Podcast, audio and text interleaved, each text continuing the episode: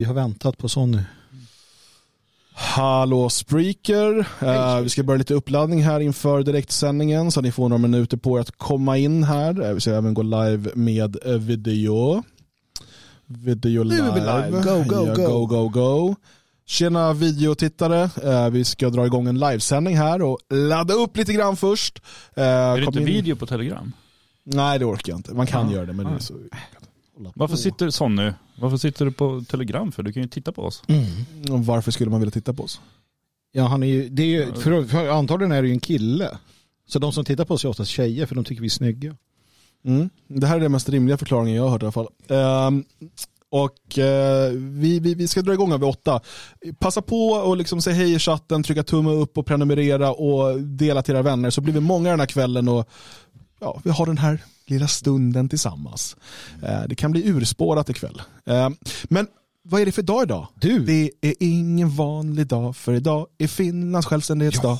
är- Hurra, hurra, hurra. Så vi har eh, lite musik till Finlands ära idag. Grattis Finland. Eh, Och vi börjar med en nationalskald från Finland som heter Arne Alligator. Finland fyller hundra år. Ja, och några år till. Nu kör vi!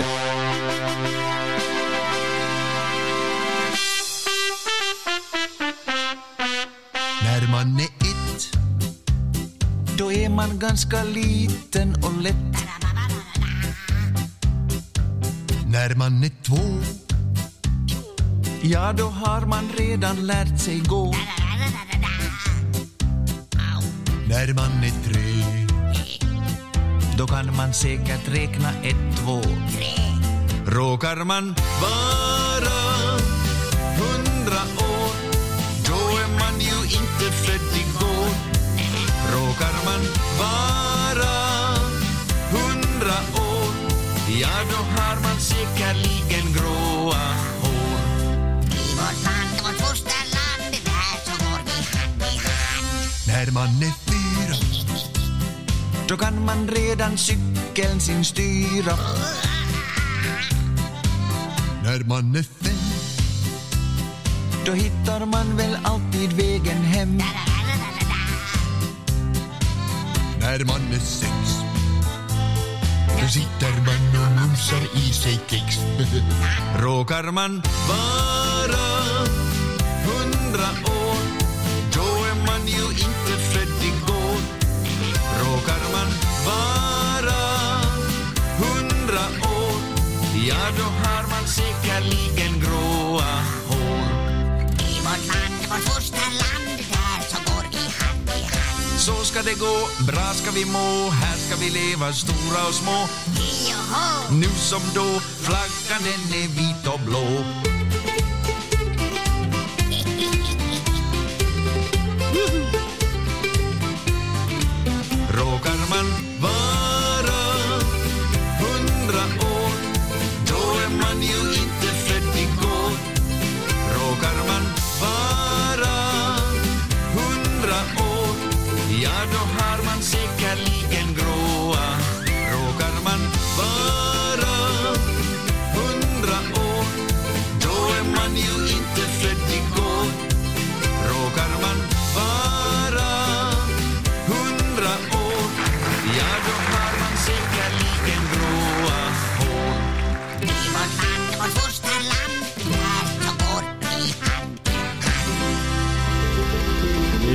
Grattis Finland och eh, nu kör vi redo för hype-musiken. För nu är det dags att dra igång dagens Svegot live denna tisdag.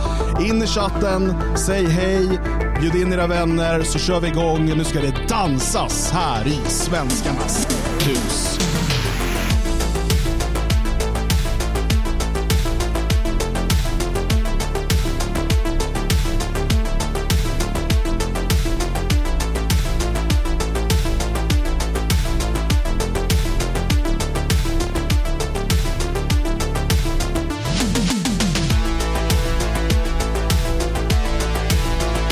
Magnus. Björn också.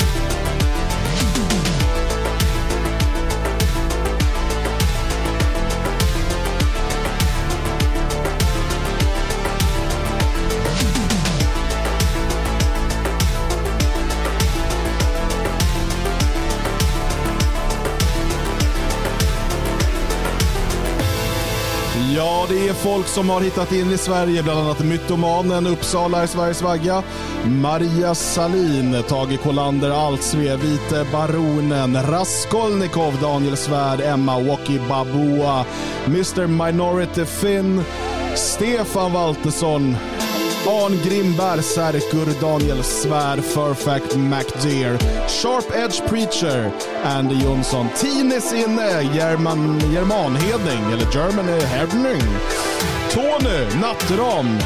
Ja, ni är ett riktigt bra gäng. Schakaler är med också, då kör vi!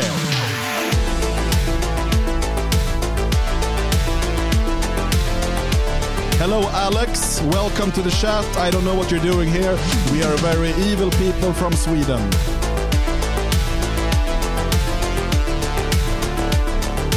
Please don't spam about crypto.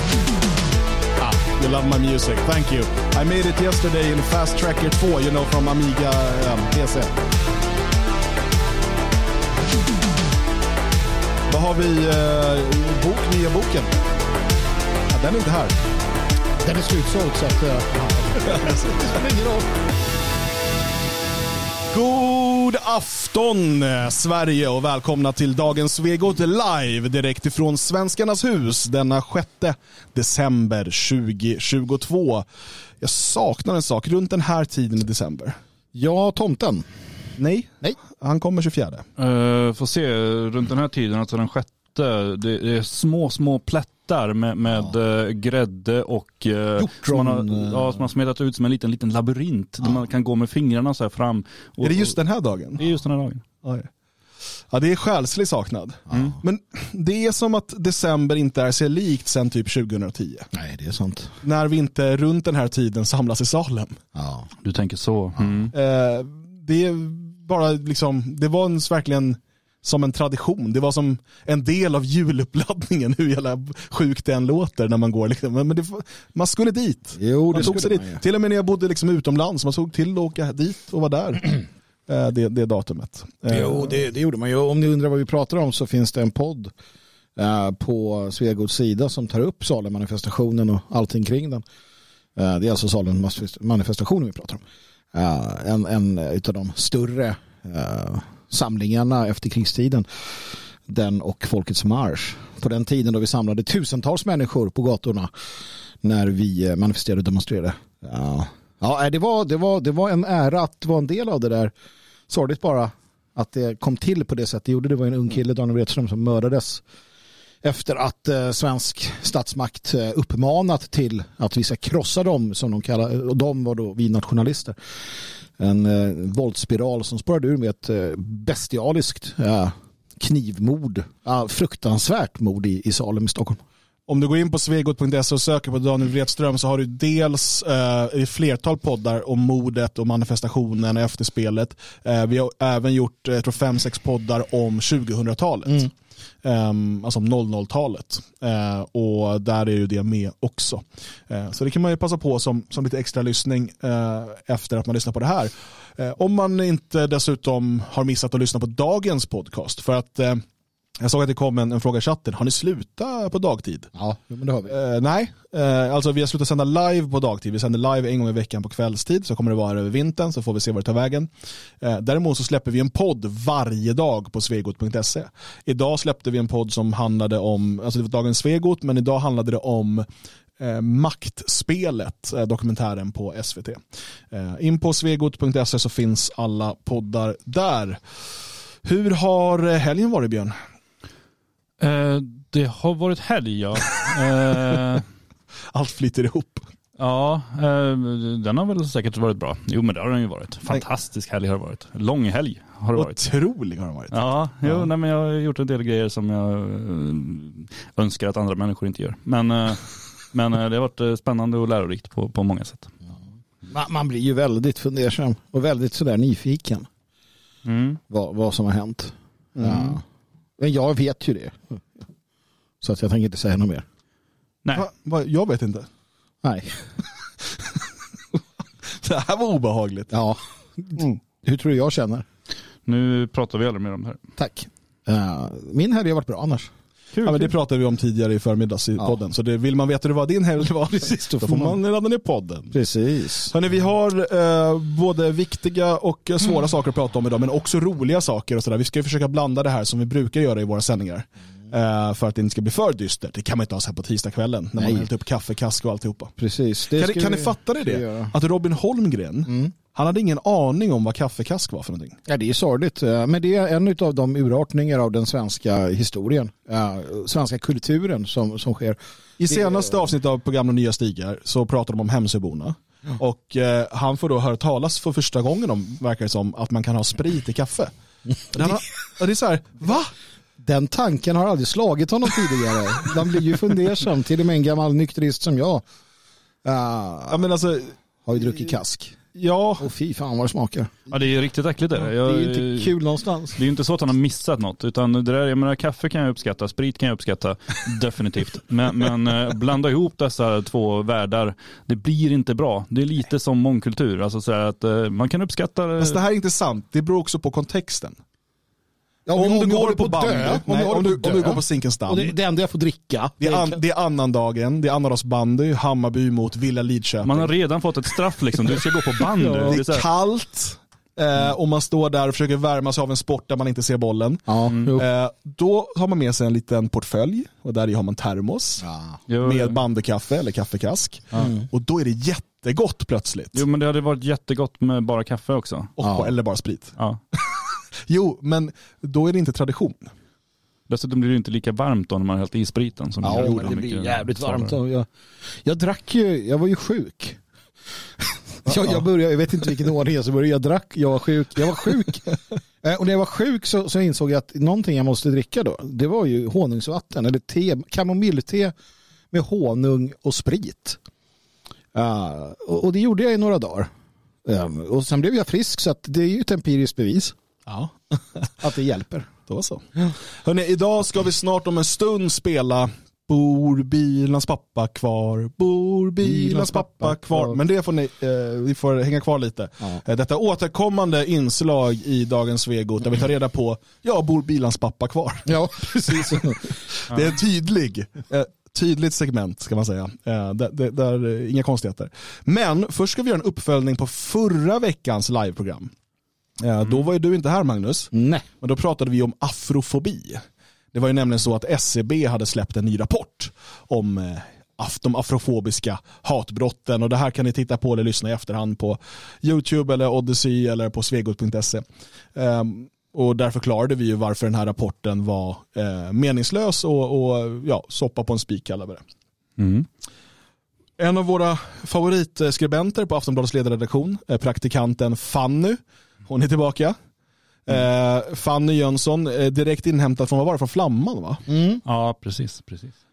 Hon, eh, hon har också läst den här rapporten en vecka senare än oss, än oss andra. Eller så kanske hon hade publiceringsdag idag bara. Ja, eller har hon läst den? Det är ju en kompis henne som har läst den va? Ja, det är i och för sig sant. Ja. Det är inte helt säkert att hon har läst den. Nej. Eh, där hon skriver, rubriken är alltså I Sverige är våldet mot svarta personer vardag. Ja. Brås rapport leder tankarna till USAs sydstater.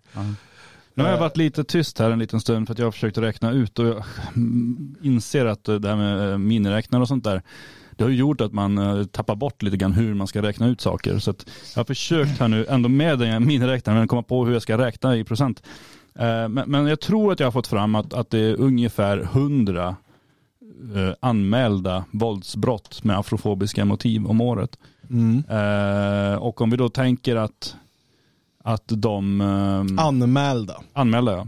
Om vi då tänker att de inte äger rum på helgerna, i och med att det är ett vardagsbrott. eh, så vad blir det, 365 dagar på ett år. Så räknar bort helgen nu. Så får vi räkna Fem- bort helgerna. 104 dagar. Ja. Ja, det är i alla fall ett varannandagsbrott kan man säga. Ja, varannan vardagsbrott. Ja. Ja. ja, men då så. Då är ju fan inte så långt från sanningen. Nej, Nej, men sen drabbar ju inte det alla svarta varje gång.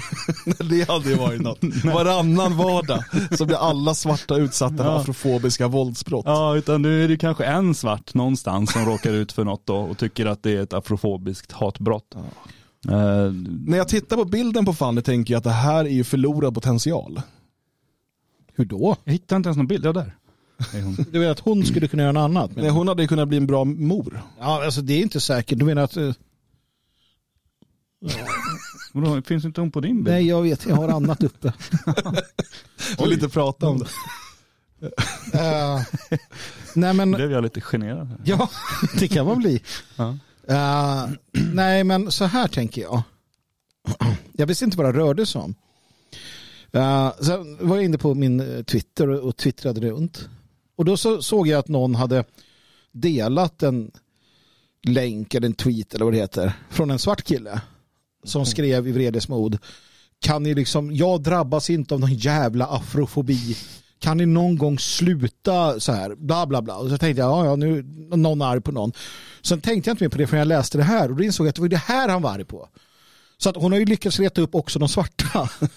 Ja. Det, det är ändå, Men garanterat, nu, nu har inte jag sett just det inlägget, men jag kan ju tänka mig att det direkt kommer tiotal vita kvinnor som skulle tala om för honom hur förtryckt han borde vara. ja ja, Nej, men så, så var det ju. Att, eller, alltså, onkel Tom liksom och, och, och sådär såklart. Ja. Nej men det är... eh, det, det, är lite, det, finns en, det finns en chatt till den här i Aftonbladet också. Mm. Kan med fördel tittas igenom.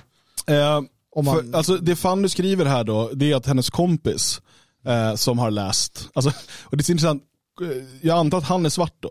Men det är en hon, det kan vara Billan. Osman. Ja det kan det vara. kan det vara. Hon är ju... Man ser oss inte ens som människor, fy fan. Var, i rapporten, Mm. hur får man det ur detta? Är det för att den här svarta kompisen är dålig på att läsa? Eller, alltså, för det är inte det det står. Det det står är för exemplen är ju till exempel att, att alltså, någon lärare har anmält att någon har sagt eh, neger i skolan. Eller, det, det är liksom den typen av brott. Som, och när det är våldsbrott, det finns några exempel på liksom våldsbrott. Och då kan också person, en person ha sagt neger. Men det här är ju, det, vanligaste Men, men ofta alltså, rör det sig också om alltså, konflikter som uppstår och någon slänger Ja, ja. ur sig ordet precis, neger precis i, som vi i sa, bråket. man kan säga din jävla tjockis eller vad som helst i liksom ett bråk. Ja, eller svenne som man säkert Ja, ja, hör väldigt mycket oftare i, i sådana här typer av konflikter. Ehm, ja, men eh, hennes kompis då, eh, hon skriver så här. Till skillnad från andra hatbrott är förekomsten av våld vanligare mot afrosvenskar. Särskilt grovt är våldet när det kommer från främlingar på allmän plats. Glåpord likt n-ordet återkommer vid övergreppen, vilket i sig borde sätta punkt för den befängda diskussionen om varför detta ord fortfarande är känsligt. Alltså- är det ett argument för... Det, det, det, hur får den ihop A med B här? Alltså det som är intressant är Jag kan tänka mig att det är väldigt många, ursäkta, men jag Nej, kan är tänka mig att det är väldigt många alltså, råntillfällen händer att folk säger hit med pengarna. Och det gör ju inte att, alltså, det i sig är ju inte ett argument för att förbjuda ordet pengar. Nej, verkligen inte. Men eh, sen är det ju så här, en aspekt jag tycker faller bort rejält är ju vilka som utför brotten. Mm. För jag tror att det finns en väldigt hög afrofobisk, om vi nu ska använda det jävla löjliga ordet då, eh, att det finns ett uttryck, jag tror att det finns en sanning i grunden här. Men det är inte bland oss, alltså bland svenskar. Utan det är i Rinkeby och Tensta. Inte Tjärna Ängar, för där är de för många. Men Rinkeby och Tensta, ni vet där eh, araber överfall, överföll en svart eh, man med, med barn och kastade ner honom för en gångbro medan som skrek okvädningsord. Araber, om jag ska generalisera, har ju väldiga problem. Ofta. Med svarta. Ehm, så att jag tror att väldigt mycket av den, den, det hat som utsätts gentemot svarta det sker av eh, dels Ku Klux Klan-medlemmar i Sverige och eh, andra invandrargrupper. Men sen skriver hon så här, att motverka det afrofobiska våldet är ett arbete som främst ligger hos oss som har det sinnessjuka privilegiet att inte utsättas för våld på öppen gata. Tystnad och passivitet är inget val, då tillåter man våldet att fortgå. Det är ett sinnessjukt privilegium. Sinnessjukt är ett konstigt begrepp här. Men om vi lägger det åt sidan så är det Alla så här, borde få utsättas. men, menar hon då, för hon pratar om vi som har privilegiet, menar hon vita då? Ja, det är det. Och, och menar hon att vita aldrig angrips med våld på öppen gata? Ja. För det är inte så att alla svarta angrips med våld på öppen gata. Nej. Och det gör inte heller alla vita. Nej, men det, Nej. det är inte det hon, alltså om du läser i chatten där någon frågar just där, men vad säger du om det då? Att hon inte så, då känner ingen ska behöva, inte, svenskar ska inte heller behöva råka illa ut, men det är viktigt att förstå att svarta också är svenskar. Ja, just det. De är lika mycket svenskar som alla andra. Men en, fast ändå är de ännu mer, för att de Fast är också, också svarta. Ja. Ja, det, det blir alltid förvirrat med Fanny. Ja, Ja, hon har det inte lätt va? Fanny den Men det, det, är- det roliga tycker jag är att man kan se hur Anders Lindberg hela tiden säger Gud, bra Fanny, bra Fanny, nu fick de arga på Twitter igen. Det är bra, då har du gjort det bra. För det, det är ju liksom det som ofta, det verkar vara deras mätverktyg. Liksom. Hur arga blir folk på Twitter och kan vi då få klick? Liksom. Nej, för det blir så patetiskt det hon skriver här i sin artikel när, när hon just avslutar med att ingen ska känna rädsla när de åker buss, går på gatan eller möter en granne i trappuppgången. Ingen, någonsin. Punkt. Punkt. Eller ja, det är ju en punkt efter punkten också. Eh, Men ehm, det blir, det blir, jag menar, och det är ju då för att det handlar om hur svarta, hon har ju inte skrivit någon artikel om hur vita utsätts för eh, svartas aggressioner, vilket är väldigt vanligt. Och jag menar, när, när de går in och ska jämföra med USAs sty, sydstater, ja men titta där också, hur många vita mördas av svarta Ja. och hur många svarta mördas av vita. Det är väldigt, väldigt tydligt, den statistiken är så enormt tydlig. Likaså i Sverige. Det mördas fler svenskar av invandrare än tvärtom. Ja. Så är det och utsätts för olika former av brott, rån, våldtäkter, vilka brott man vill. Det är svenskar som är offer i betydligt högre utsträckning. Och bara, ja, men jag säger ju faktiskt att ingen ska utsättas så att jag tycker inte de heller ska det. Eh, Nej, men- det säger du inte därför att du försöker måla upp en bild Ja. som inte finns. Du ljuger, du är en lögnare, en hycklare bara för att du, du, du, du har skrivit hela artikeln för att skryta om att du har en svart kompis. Det är det det handlar om. Ja. Nej, och, och det är inte säkert att den kompisen finns på riktigt. Nej, det gör det ju inte om det inte är typ bilen eller någon annan Ja. journalist. Nej, Jag bara nämnde Anders Lindberg där för jag tänkte bara, läste ni hans, eh, jag tror hans senaste ledare från igår? Eh, Det var inför då domen mot Theodor Engström som ju dömdes idag. Det Ja, blev inte terrordåd, däremot förberedelse till terrordåd. Mm. Eh, och psykiatrisk vård, rättspsykiatrisk vård. Men det är väldigt intressant att läsa för att det här är hur man då vrider och vänder på historien eh, för att göra ideologisk propaganda. Mm. När ehm, Lindberg skriver här då, han, skriver då att det här är inte, liksom, han, ska säga, han tar några exempel. Men vi måste inse att terrordådet, vilket det alltså inte var enligt rätten, Nej. Men han kallar det för det, så att det är hans verklighet då. Ja, men det var ju det de försökte med. Men vi måste inse att terrordådet i Almedalen inte är något undantag. Utan tvärtom bara är det senaste exemplet i en rad av mord, mordbränder och även sprängningar. Några exempel är så va, 1986 sparkades 21-åriga Ronny Landin ihjäl på Nixtabadet utanför Nynäshamn av skinnskallar. Mm. Detta terrordåd. Ja, nio år senare då. 1995 dömdes Lasermannen John Ausonius för ett mord och tio mordförsök på personer med invandrarbakgrund. 1995 mördades 14-åriga John Ron mördades, varför skrev det igen? Ah, ja. Vid Ingetorpssjön i Kode utanför Kungälv av ett nazistgäng. Hans grav har återkommande skändats. 1999 mördades två poliser, Im Alexander och fackföreningsmannen Björn Söderberg mördades, i båda fallen av nazister. 2013, det var ett hopp på 14 år, dömdes serieskytten Peter Mangs för två mord och åtta mordförsök. 2015 mördade 21-åriga Anton Lundin Pettersson tre personer med utländsk bakgrund på Kronans skola i Trollhättan. 2017 tre aktivister från Nordiska motståndsrörelsen, 50, 23 och 20 år gamla, dömdes för tre sprängattentat i Göteborg. Och så skriver han att Almedalen 2022 skulle vara det sista högerextrema terrordådet är inte sannolikt. Alltså, Det, han, Eh, och så skriver han, men trots Sveriges långa historia av högerextrem terror mot meningsmotståndare. Vilka har dömts för terrorbrott? Jag vet att man provade i de här uh, revolution i välfärdsstaten kallades väl det där. ja, de kom, kom inte nära, gjorde de inte. De dömdes ju inte för terrorbrott, Nej. men man ville ju prova det. Precis, men alltså saken är ju den att, att det, det här det är precis det här jag säger. Det är därför jag inte tycker man ska använda terrorbrott som folk använder på allt nu för tiden. För det blir så här dumt va. Det enda som kan komma i närheten av att idag i modern kontext då skulle kunna kallas för eller så, det är väl då eh, med Alexander. Fast det var ju ett rån Ja, Jo, som, såg jo, som slutade i att man sköt Jo, polisen fast som de kallade sig för någonting. De hade ett namn på sin Ja. grupp. Eh, Deras uttalade mål var att samla pengar för att och så vidare. Eh, Men att han- i, i och med att de aldrig kom längre än att göra rån så har jag svårt att se att det skulle precis. vara. Eh, Jag skulle möjligen kunna se Anton Lundin som en form av terrordåd. Men i och med att syftet var att skrämma upp syftet, alltså om man angrep Fast det var mer att han var arg på sin gamla skola. Ja, liksom. precis. Ja, ja visst var han det. Däremot- Men om, om man ska jämföra med, med de andra, för ska vi se hela listan här. Det kommer ju reklam emellan. Eh, 1986, Ronny Landin, det var väl ett slagsmål liksom. Ett slagsmål Nej, men det- på en ja, det där är ju badplats. bara- Så det där är ju absolut ingenting. Eh, Lasermannen, hans syfte med dåden var ju att eh, få polisen att ägna sig åt att jaga en galning istället för att jaga den bankrånare som också var han. Så att det där var ju bara en, en galen idé om att han skulle klara sig undan bankrånen genom att skjuta. Eh, 95 John Ron, eh, också med ungdoms... Eh, alltså väldigt...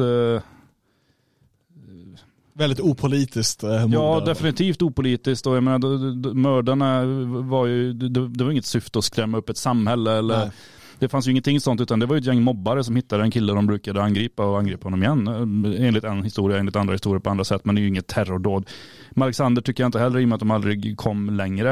Eh, Peter Mangs, nej alltså han ville ju angripa kriminella. Så att, Mm. men är det terror och försöka få kriminella att sluta vara kriminella så, mm, ja. Men det, det, det ja, alltså Breivik, ja kanske om, om man då kan koppla han till de frimurarlogerna som, stötte, som gav honom orden. Ja men Breivik kan man väl absolut kalla terrordåd. För det fann, alltså, det, först spränger man regeringsbyggnader och sen drar man ut och mördar blivande politiker. Ja, det kanske man kan enligt någon, någon Jo men det, kontext. det tycker jag nog är rimligt. Alltså, Ja, Det, fin- ja, det finns väl ingen som säger att ett terrordåd måste vara kopplat till en organisation. ja, ja, Men hur som helst, Ja. att, att, ehm, ja. att mordet på Jan Rohn eller um, dråp, var det mord eller dråp som han dömdes för mot Landin? Uh, Nixta? Claes Lund? Det var dråp. Dråp. Mm. Eh, Men att något av dem, eller de andra exemplen, skulle vara terrordåd Mm. är så jäkla patetiskt. Ja, det finns ett antal ideologi- ideologiskt motiverade brott som har begåtts både från höger och vänster, betydligt fler från vänster kan vi säga, i Sverige. Men för att klassa något som terrordåd, det närmaste vi har i Sverige är ju den, den utomparlamentariska vänstern. Ja. Alltså eftersom Ja, ja, att man ja, systematiskt attackerar och hotar lokaluthyrare och så vidare i ett syfte att stoppa eh, politisk eh, yttring och organisering. Det är ju terrordåd men inte riktat mot staten. Eh, så att då kan det bli en definitionsfråga. Men, men det här är ju så patetiskt och det här visar ju nivån som Sveriges eh, intellektuella vänster ligger på idag. Nej, det är väl ingen som har räknat hand till den va? Ja, Intellektuella men det är ju vänstern. Aftonbladets ledarsida, det är ju LOs eh, och socialdemokratins, alltså arbetarrörelsens ledarsida. Mm. Fast det är ju mer som liksom avpixlat. Alltså, det, det är ju den... Menar du att Mats Dagerlind inte, inte är den nationella rörelsens intellektuella spjutspets? Exakt, det menar jag. Exakt så. Va? Det var taskigt Ja. ändå. Mats Daglind är välkommen att skriva en Ja, han får komma hit och- försvara sig. Ja, det får han absolut göra. Eh, Boxningshandskar. var det Lindberg som fick pris nu också? Nej, det var det inte va? Eh, Simon. Nej, nej Anders. Ja. Men jag lever i så många olika världar. När Ja. du säger Lindberg, för mig kan det vara... Ja, Ett pris är kanske mer än snus i så fall. Det kan han ju ha fått. Jag, var, jag, var, eh, eh, jag var ihop med en tjej som hette Lindberg en gång i tiden. Simon? Det vill jag inte svara på. Men hon var en tjej då. Ja. Ja. Det var konstigt. Herman Lind... Nej, Lund, Lundborg. ja, jag tänkte på Lind... eh, Det har funnits många Lindberg kan vi bara konstatera. Ja, det har funnits en del. Det, det behöver vi inte fastna vid jättelänge. Det känns inte som att det är den viktigaste spaningen vi kan Jean göra. Frick hette ju Lindberg innan han det? bytte Ja. namn till Nu, Frick. Al Alexander undrar, vad är det för fel på Dagerlind nu då? Nej, har det är inte sagt att det är det är något fel på honom. fel. Ni, får, s- ni måste sluta ta varje sak som Förutom sägs. hans argumentation, eh, det här om att det enda sättet han får ligga med prostituerade och därför måste det legaliseras. Det tyckte jag var lite töntigt. Jag är, Skojar du eller? han hade någon lång, han sitter väl i rullstol nu eller någonting. Eller är det någonting, jag vet inte. Det är någonting med att han nu är Nu handikappad. är vi ute på jävligt hal is Ja, här nu- när vi bara hittar på grejer. Han skrev att han, han, Han sitter i rullstol, han kan ju inte ens gå. han har hjärnlunga numera. Ligger för döden. Det är som Kekko Raimo. Bara- Du har ju aids Kekke. Percy Nilegård går lös liksom. Vad säger du för någonting Percy? Det där, Percy. Percy, Dan, du har ju drömt Men alltså- om Dagerlind. Du har ju drömt om honom. Ja det har jag i och för sig gjort men det är, det är vänta här, kolla här nu. Jo. Eh, Det här blir ju kul. den krönika jag skrev om sexarbete, ett öppet brev. Ja vänta här. Då ljög jag. Nej nej Jag nej. nej. sitter inte i. nej men, det är någonting om att han bara kan få upp den till prostituerade eller något sånt där. Jag kommer inte ihåg exakt, vänta. Det här är ju, nu, börjar, nu har han målat in sig. Du märker det här. Han bara fortsätter. Hej Annika! Hej. Jag läste nyligen att du vill sätta alla svenska heterosexuella män som köper sex i fängelse. Och att du bla bla bla, okej.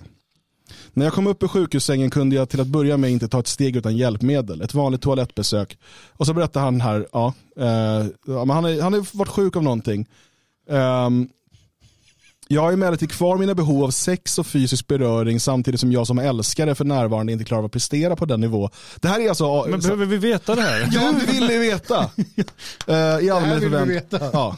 Jag behöver därför någon som kan ha sex med mig på mina villkor, inte för att få sina egna sexuella behov tillfredsställda. Jag skulle kort sagt behöva vända mig till en sexarbetare. Det är inget, man bara undrar när han kände att han behövde skriva. Men när, va- vart är det här På skrivet? Samnytt. Men lägg ner den där förbannade Det är inget jag behövt göra tidigare förstås i en situation jag drömt om att hamna i. eller? Men en, pris, Vad fan pris, håller han på med? med en prislapp på 1500 till 2000 kronor per heders, he, hedersstund blir det också ekonom, jag stängt av det mikrofon, blir det också ekonomiskt kännbart om jag vill ha ett hyfsat regelbundet sexliv. Jag hörs inte. 1500 till 2000 kronor. Typ. Är det inte det? Men det är väl, fan, den här jävla rörelsen. Alltså jag är så trött Vilken på nat- vi Nej inte- ursäkta. vi är inte i någon Alla så rörelse. kalla, jag är så trött på folk. Men ni trodde inte på mig, jag hade rätt. Kolla här igen. Och du har väl bilden där? Han såg ut som alla andra gånger jag sett honom. Men är det där horan då eller? Nej det där, ja fast det, hon är också minister. Oj, det var ju- men, det var men, ju men, du, men så här. Eh, strunta i sexköpslagen. Det är väl Nej. bra att han, är, att han vågar öppna sig och berätta om... Nej. Nej, det, Jag- det jag- här hör inte hemma i, i vår... Jag, jag, har varit borta en vecka. Jag har varit sjuk en vecka. Och det här händer. Jag försökte det bara här är en säga att jag jättegammal att han- artikel. Jag, jag, jag, Den här är tycker från inte han är- 2020. Jag tycker inte han är den rörelsens eh, intellektuella spjutspets. Det var bara det jag ville ha sagt. Det var det du sa. Mår han bättre nu? jag Har han skaffat inte, jag tjej? hoppas det. Och jag hoppas att han får ligga så mycket som han vill. Nej, det, jag hoppas han aldrig får göra det. Varför inte då? Nej, för att han är uppenbarligen... Eh, nej. Men du, när vi ändå håller på och hånar andra nationella medier eller alternativmedier så tänkte jag att vi skulle gräva in oss i ett nytt hörn. Nej, Eh, jag vill inte. tycker, ni, ni känner till vita pillret va? Den där, den där Ja, vi ska inte, Dulny. inte han Den där sjuka jäveln. Han pratar vi illa om när vi har stängt av. Ja. Eh, han har ju, I vita pillret har ju han en, en, ja, men det är en speciell grej med vita pillret, det är de här dropparna, eller hur? Ja, det, han, Ja, jag var med någon gång Ja. och det gick inte. ja, nej men, ja, men så sitter han och så är det liksom massa coola. Eh, oj, vänta, den där behöver vi inte Vad gjorde du Nej, nu? vi tänkte lyssna på Arne Alligator igen. Du bara drog igång en musik. Så Eh, jävla ja men sen, åh det händer någonting och så trycker man, ha, och det där var en jättedålig dropp. Vi- Vi håller inte på med sånt. Men, det finns ju då Varför andra, visade du den? Du visste ju inte Vänta. att du... Trodde du att det skulle ligga den där? Dulny har varit här och lagt in drops. däremot, eh, det finns ju andra som då kanske har lyssnat på Dullen och tänker att det där kan jag också göra. Ja. Och så har de lite mer pengar och resurser eh, bakom sig. Riks. Riks, så de känner att vi kan också göra eh, som vita pillret, fast med, med eh, video. Nej. Och då har ju de den här, eh, han heter inte Runar Sögaard, han heter något annat. Uh, kommer inte ihåg vad han heter, han. Där är han. Jag vet inte vem han är. Eh, ja, på Riks. Han är ganska bra faktiskt. Jag gillar deras logga på något sätt, den är så enkel. Ja, men han, han är ganska bra tycker jag. Men han har ett program då som heter någonting med höger. Eh, jag vet inte exakt. Och han också droppar. Men han, han, och sitter han med keps, det heter Hello fellow kids. Ska vi lyssna? Vad är det för sjuk nalla han har i bakgrunden? Nej, men det är för att bara ungdomar ska kolla på det här. Nej, det här är, de- lyssna nu. Du är välkommen hit. Eh, det här blev till slut ett bra exempel på hur vanligt jävla svenskt bondförnuft kan utklassa usel akademisk pseudorationalitet.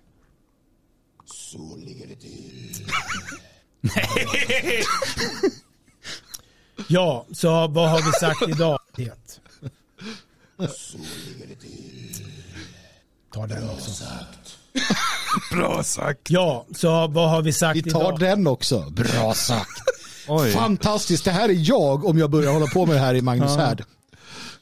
Det här är jag i, i sådana fall. Vad fan, vart låg den? Där? Men det, det, Där. det, det där har han väl själv läst in också eller? Jag tror det. Ja men vad fan ska man göra då? Men kan han inte bara säga det då istället för att trycka på en knapp och säga Bra det? sagt.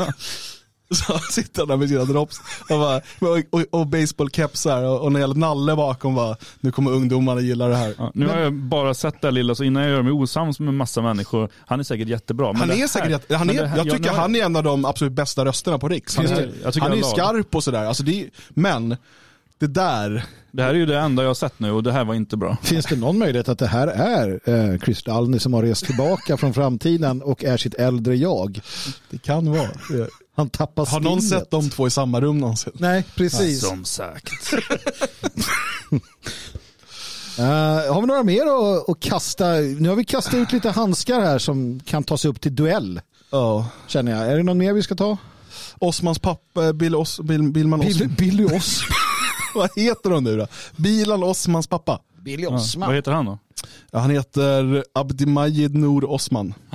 Har han flyttat eller? Jag vet inte. Han skulle flytta, de som undrar. Eh, Bor Bilans pappa kvar? Bor Bilans pappa kvar? Bor... Har han borstat tänderna?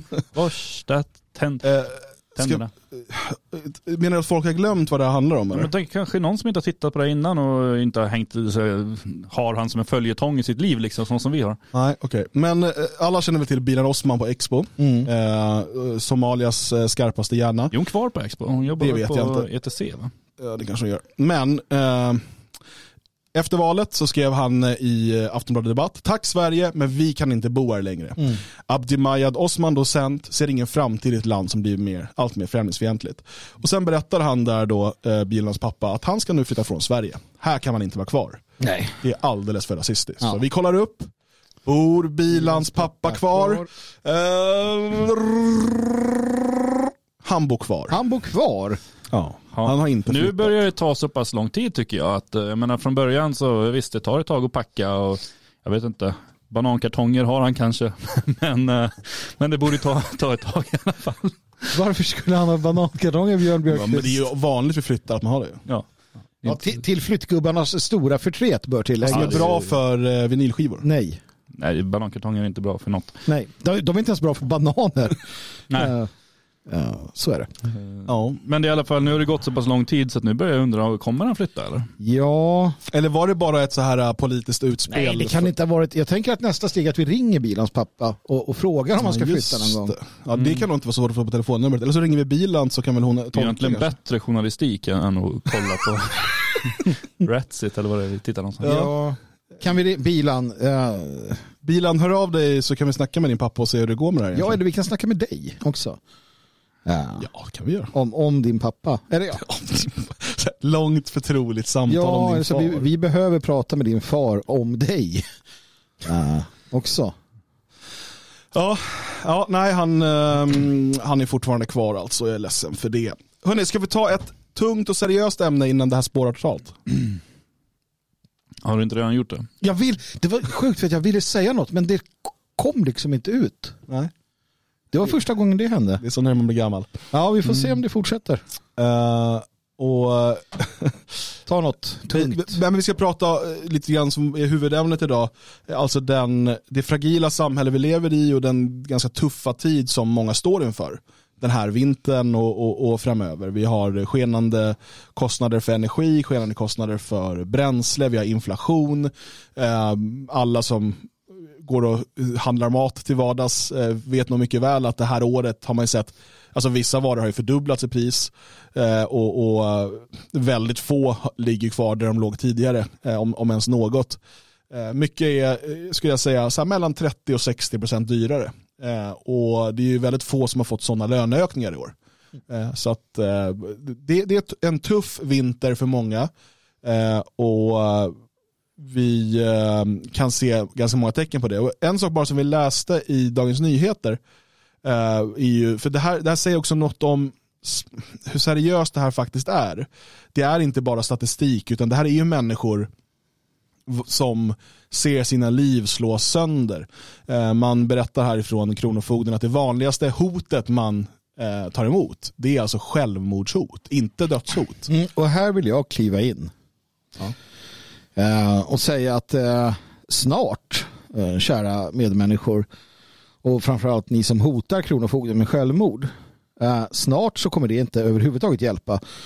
Det här kommer vi prata om kanske senare i veckan, men om man tittar på trenden, jag vill bara ta upp det här som en liten, en liten in, inledning till det som vi kommer att prata om. Trenden nu i Kanada till exempel eh, är ju att staten uppmuntrar sina medborgare som är ekonomiskt svaga eller kanske då deprimerade eller mår dåligt att ta självmord. Alltså Ta- staten ta livet av sig. uppmuntrar precis till Precis. assisterat eller eget och självmord. Ja, och eh, man har väl legaliserat dödshjälp där då. Precis, för alltså att du mår lite dåligt eller att det är lite knepigt. Och det är det här varf- varför vi säger, och det, man måste tro på oss när vi säger att det sluttande planet är på riktigt. Ja, Eh, och vi, kan, vi har gärna filosofiska diskussioner om aktiv dödshjälp, om abort, om eh, homosexualitet. Vi kan ha på ett filosofiskt plan. Men när det gäller samhället, kulturen och framförallt lagen så får man inte eh, tänja på den, utan den bör vara benhård och tydlig. Nej, vi kan inte ha aktiv dödshjälp. Varför?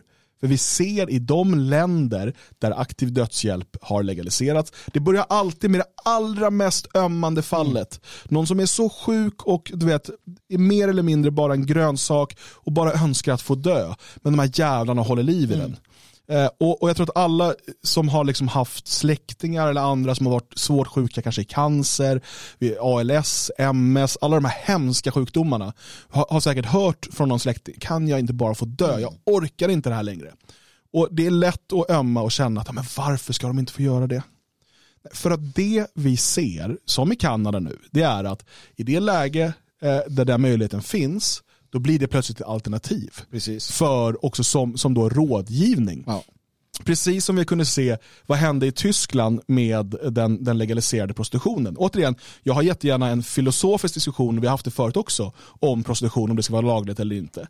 Eh, jag, jag, jag tycker på ett filosofiskt eller moraliskt plan att staten inte ska lägga sig i det. Men vad händer i det fall det blir som i Tyskland? Jo, att kvinnor gång på gång föreslås av Arbetsförmedlingen att det finns ju det här jobbet. Ja. Så du, du, vet, du behöver väl inte ha socialbidrag? Nej, ingen kvinna behöver överklös i Tyskland. Nej, knappast någon man heller, det finns kunder där Ja, också. visst. Men, men eh, det blir ju så, det är det sluttande planet. Ja. Det börjar med att man säger ja, men de här kvinnorna måste väl också kunna få betala skatt och få pension och sådär och, och bli skyddade. Och, så och det låter, allt är rimligt. Mm. Men så, okej, vad händer? Eh, för att, och så fungerar det i några år. Fram tills det har normaliserats. Och det är samma sak eh, i början med, med homosexualitet. Var det så här, ja men vadå, om, om två eh, kvinnor eller två män vill eh, leva ihop, låt dem få göra det då. Ja men det är väl rimligt, låt dem få göra det. Ja men kan inte de få ärva varandra då? Det är väl rimligt, de, de lever ju ändå ihop liksom. Ja, tycker folk, ja, det är rimligt. Och sen kommer nästa, men då kan de få registrera partnerskap. Ja, men då kan de väl få gifta sig, då kan de väl få adoptera barn. Och plötsligt, varför eh, ska det behöva vara två? Det kan väl vara tre eller en. Sluttande planet är på riktigt. Inom tio år eh, så kommer någon västerländsk välfärdsstat ha obligatoriskt eh, självmord på de som är för sjuka eller gamla och kostar för mycket pengar. För det finns inga pengar. Men det här pratar vi mer om i veckan som kommer klockan eh, när det nu blir att podden publiceras. Ja, precis. Vi, har en podd, vi ska göra en podd om, om, Om, detta. om detta. Ja, precis. Men här ser vi då, bara för att förstå att det här är på allvar, man måste jag, vet inte, jag tror alla vi tre har eh, haft med Kronofogden att göra va? Yes. Jag har jobbat för dem. Men jag har varit också kund hos dem. Så Det var så vi, också varit. det var så vi lärde känna varandra när du tömde mitt bohag. Då. Ja just det, jag har fortfarande grejer hemma. Där. Ja. Eh, och det är ju en, en, det är ingen kul situation att vara i. Eh, och Jobbar för dem ja. eh, ja, det, det vet jag inte. Men jag kan säga bara hur jag hamnade efter med räkningar från första gången. Ja. Och eh, det allra för, alltså, och, och det här var, jag hade precis flyttat hemifrån. Jag hade ett eh, jobb på, eh, i en telefonväxel på ett taxibolag i Stockholm. Eh, och vi hade fått, eh, som en del av lönen fick man så här rikskuponger. Eh, kommer ni ihåg det? Man kunde gå och ja. köpa lunch med de där Yes. rikskupongerna. Ja. Eh, och jag jobbade där i ett år ungefär Ja.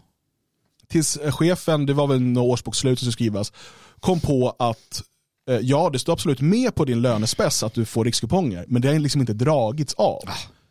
Så, jag har, så, ja. så på nästa lön kommer vi dra ett års rikskuponger. Så nästa lön jag fick var 1000 kronor eller någonting. För en heltidslön. Jag hade väl kanske fick ut 18 000 normalt sett eller någonting. Eh, varpå jag då lever, jag var runt 20 så man lever från lön till lön, hade ingen buffert. Hade eh, par dagar innan skrivit på kontraktet för min första bostadsrätt. Eh, och den där kommer. Och jag börjar, du vet, eh, okej jag kan inte betala den räkningen så att jag betalar den och så skjuter jag upp den till nästa månad och försöker pussla. Och sen, ja, så vart det för mycket och så gav jag upp och sen så kom inkasso och kronor. Ja, jag vet inte, allt bara, allt bara föll. Eh, det, det var den situation som gjorde att jag hamnade där första gången. Så hamnade jag en annan gång för jag trodde det skulle vara en revolution. jag Jag körde revolution. Ja, men det, det är mer dumhet. Men jag menar, Ja, det, det, det, är ganska coolt också. det jag vill säga är att människor kan hamna i de här situationerna. Det kan vara sjukdom, det kan vara liksom oförutsedda kostnader som kommer och så plötsligt hamnar man efter och så blir det en ond spiral. Bra man tar snabblån. Eh, och, och till slut eh, så är det plötsligt Kronofogden. Du har en delgivningsman som står och bankar på dörren och allt det här obehagliga som kommer med det. Eh, och jag är glad att jag liksom lyckades ta mig igenom det och var liksom inte gick ner i någon djupare depression över det. Men jag förstår de som gör det. Ja, det hänger ju ofta ihop ju. Det blir ju en spiral där, där man blir, mår sämre och sämre och sen när man mår sämre och sämre så blir man ännu sämre på att ta tag i saker. Så, Eh, jag, har ju, alltså, jag har inte jobbat för eh, Kronofogden men jag har ju jobbat i flyttbranschen där vi fick uppdrag för Kronofogden att hämta in folks hem. Eh, som placerades i eh, boxar och sen eh, efter tre månader om det, när det inte hade betalats så slängdes allting på tippen. Eh, och eh, det var ju, eh, eller ja, från början så hade väl då Kronofogden gått dit och tagit det som de tyckte var värt någonting. Liksom om det fanns någon tv som gick att sälja eller sådär. Lite smycken, eh, arvegods och sånt där. Eh, sen fick vi komma dit eh, och det var ju två kategorier. Antingen så var det liksom pundare, alltså mm, riktigt äckliga lägenheter. Vi var tvungna att ha specialhandskar och sånt för man inte skulle få en kanyl i fingret om man lyfte en soffa och sådär. Eller så var det vanliga hem. Eh, vanliga bostäder, barns teckningar på kylskåpen, eh, barn, liksom ett rum med barnleksaker. Eh, vanliga människor, någonting har gått lite snett. Man, man, man såg när man började plocka ihop grejer och lägga i, i kartonger där att det, var liksom man grävde sig neråt i hög av räkningar och sen blev det mer och mer ett vanligt liv. Liksom. Någonting gick snett någonstans på vägen och sen bara kraschade det totalt och där står vi och tar alla minnen, fotoalbum från barnen. Vi fick inte lov, ofta ringde de oss sen, bara, har vi hört att grejerna är här, kan, kan vi bara få hämta några fotoalbum? Så bara, Nej, det får ni inte göra för ni ska betala 180 000, då får ni allting här. Ni får inte hämta de här värdelösa sakerna för det ska vi åka och slänga på tippen. Nu eh, gjorde man väl kanske det ibland ändå för att man liksom inte är ett monster. Men, men ehm, det var ju, då begick ju vi lagbrott. Ja, det, det är riktigt vidrigt och det, det är många svenskar som drabbas av det här. Det, det finns ju en intressant, jag hade tillfälle att prata med när jag var ung så hamnade jag i en sån här, eh, man skulle jobba med kommunen och sådär. Så satt de och så tyckte att men ni struliga ungdomar, ni ska jobba med, med A-lagarna för det är bra. Vi sätter samman er. Men det var intressant, då fick man ju prata med Conny Doja och grabbarna. Och där insåg man att de, eh, och de sa ju det själva oftast, att när de liksom hamnade från vanliga människor till det så fick de jobba för det. För att det fanns massivt med stöd. Det fanns jobb överallt, 70-tal, 80-tal, jobb överallt i princip. Du fick stöd, du fick lägenheter och så vidare, men de, de sumpade det. Sen händer någonting och det är när välfärdsstaten börjar få slut på pengar. Då man helt plötsligt slänger ut människor. Det, det är inte alls samma sak. Ehm, så att för, för, alltså på 70-talet och så, då, då, då fick du jobba för att bli hemlös. Nu så räcker det med att du glömmer betala en räkning så kan det bara så, så är du där. Och det är den stora skillnaden och det är för att välfärdsstaten vad? Jo, har fått slut på pengar. Varför? För att de har prioriterat främlingar från andra länder. Punkt slut. Ja, och de här skyddsnäten som ska finnas där finns inte där på det sätt eh, som det sägs. Jag, eh, från tiden när jag bodde i Stockholm och dels jobbade inne i Stockholm och sen eh, hjälpte till en del med när det gällde hemlösa och sådär. Man har suttit i många av de här samtalen och mycket är ju liksom folk som har eh, hamnat med, i drogproblem av olika anledningar. Nu pratar vi om extrema fallen, hemlösa, för Ja. det är inte alla som hamnar hos Kronofogden som blir det. Men jag minns ett väldigt så här gripande fall. Han var eh, alltså runt 35 när eh, hans fru lämnade honom. Och han gick in i en depression. Det var det som hände och han slutade betala räkningar. Han slutade betala räkningar, blev vräkt, hamnade på gatan, gick ännu djupare ner i depressionen, eh, började självmedicinera, blev narkoman. Alltså, och det här går, det går snabbt. Det går liksom ett halvår så är, så är han plötsligt en pundare på gatan. Från att ha haft fast jobb, fru och barn. Det är det, många män eh, drabbas ju riktigt illa när deras elaka tanter lämnar dem. Eh, och det, det är ju en sanning. Jo, Eh, ja. Men, men det, det är alltid så att vi ska alltid se kvinnan som det stora offret i alla, i alla fall. Jag tänker att jag klättrar upp lite grann på den här kullen.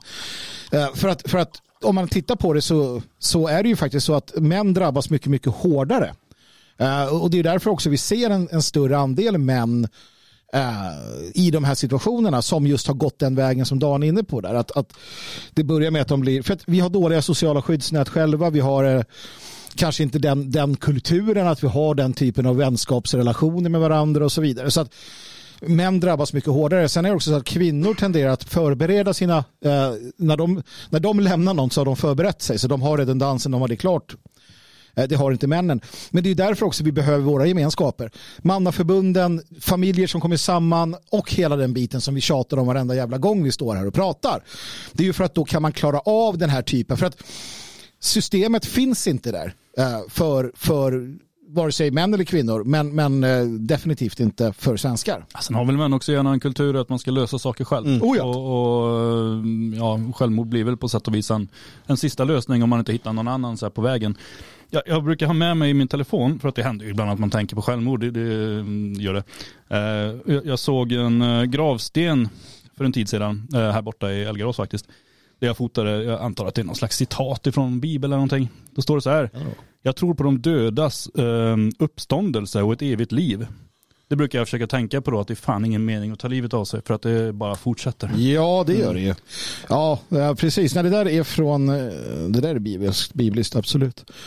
Nej, så det här är ju ett jätteproblem och det som händer nu är ju att det här kommer bli ännu värre på grund av eh, de kriserna vi hamnar i. Det faktum att det sociala skyddsnätet är i princip, i princip ehm, alltså det har eroderat totalt. Det, det finns egentligen ingen hjälp att få för svenskar, för svenska familjer i, i princip. Och dessutom är det supercentraliserat. Eh, Istället för att vi har de små enheterna, alltså familj, kärnfamilj, storfamilj eh, och bygd eh, alltså, och så vidare, kyrka eller vad det nu än är lokalt. Och sen vidare större liksom, lager på den här löken. Istället så har vi bara det yttre lagret och allt där inne bara flyter runt. Och så ska det där yttre lagret hålla, hålla ihop oss. Eh, och vad händer då när man har ett sånt tunt lager, ett sånt tunt skal som ska hålla ihop hela, hela det här? Ja, vi ser till exempel eh, nu i eh, eh, med, med a-kassorna. Eh, vi pratar alltså eh, om ett system eh, som väldigt många svenskar idag är beroende av. Alltså där man har, man har betalat in till a-kassan för att kunna få arbetslöshetsersättning ersättning när man blir arbetslös.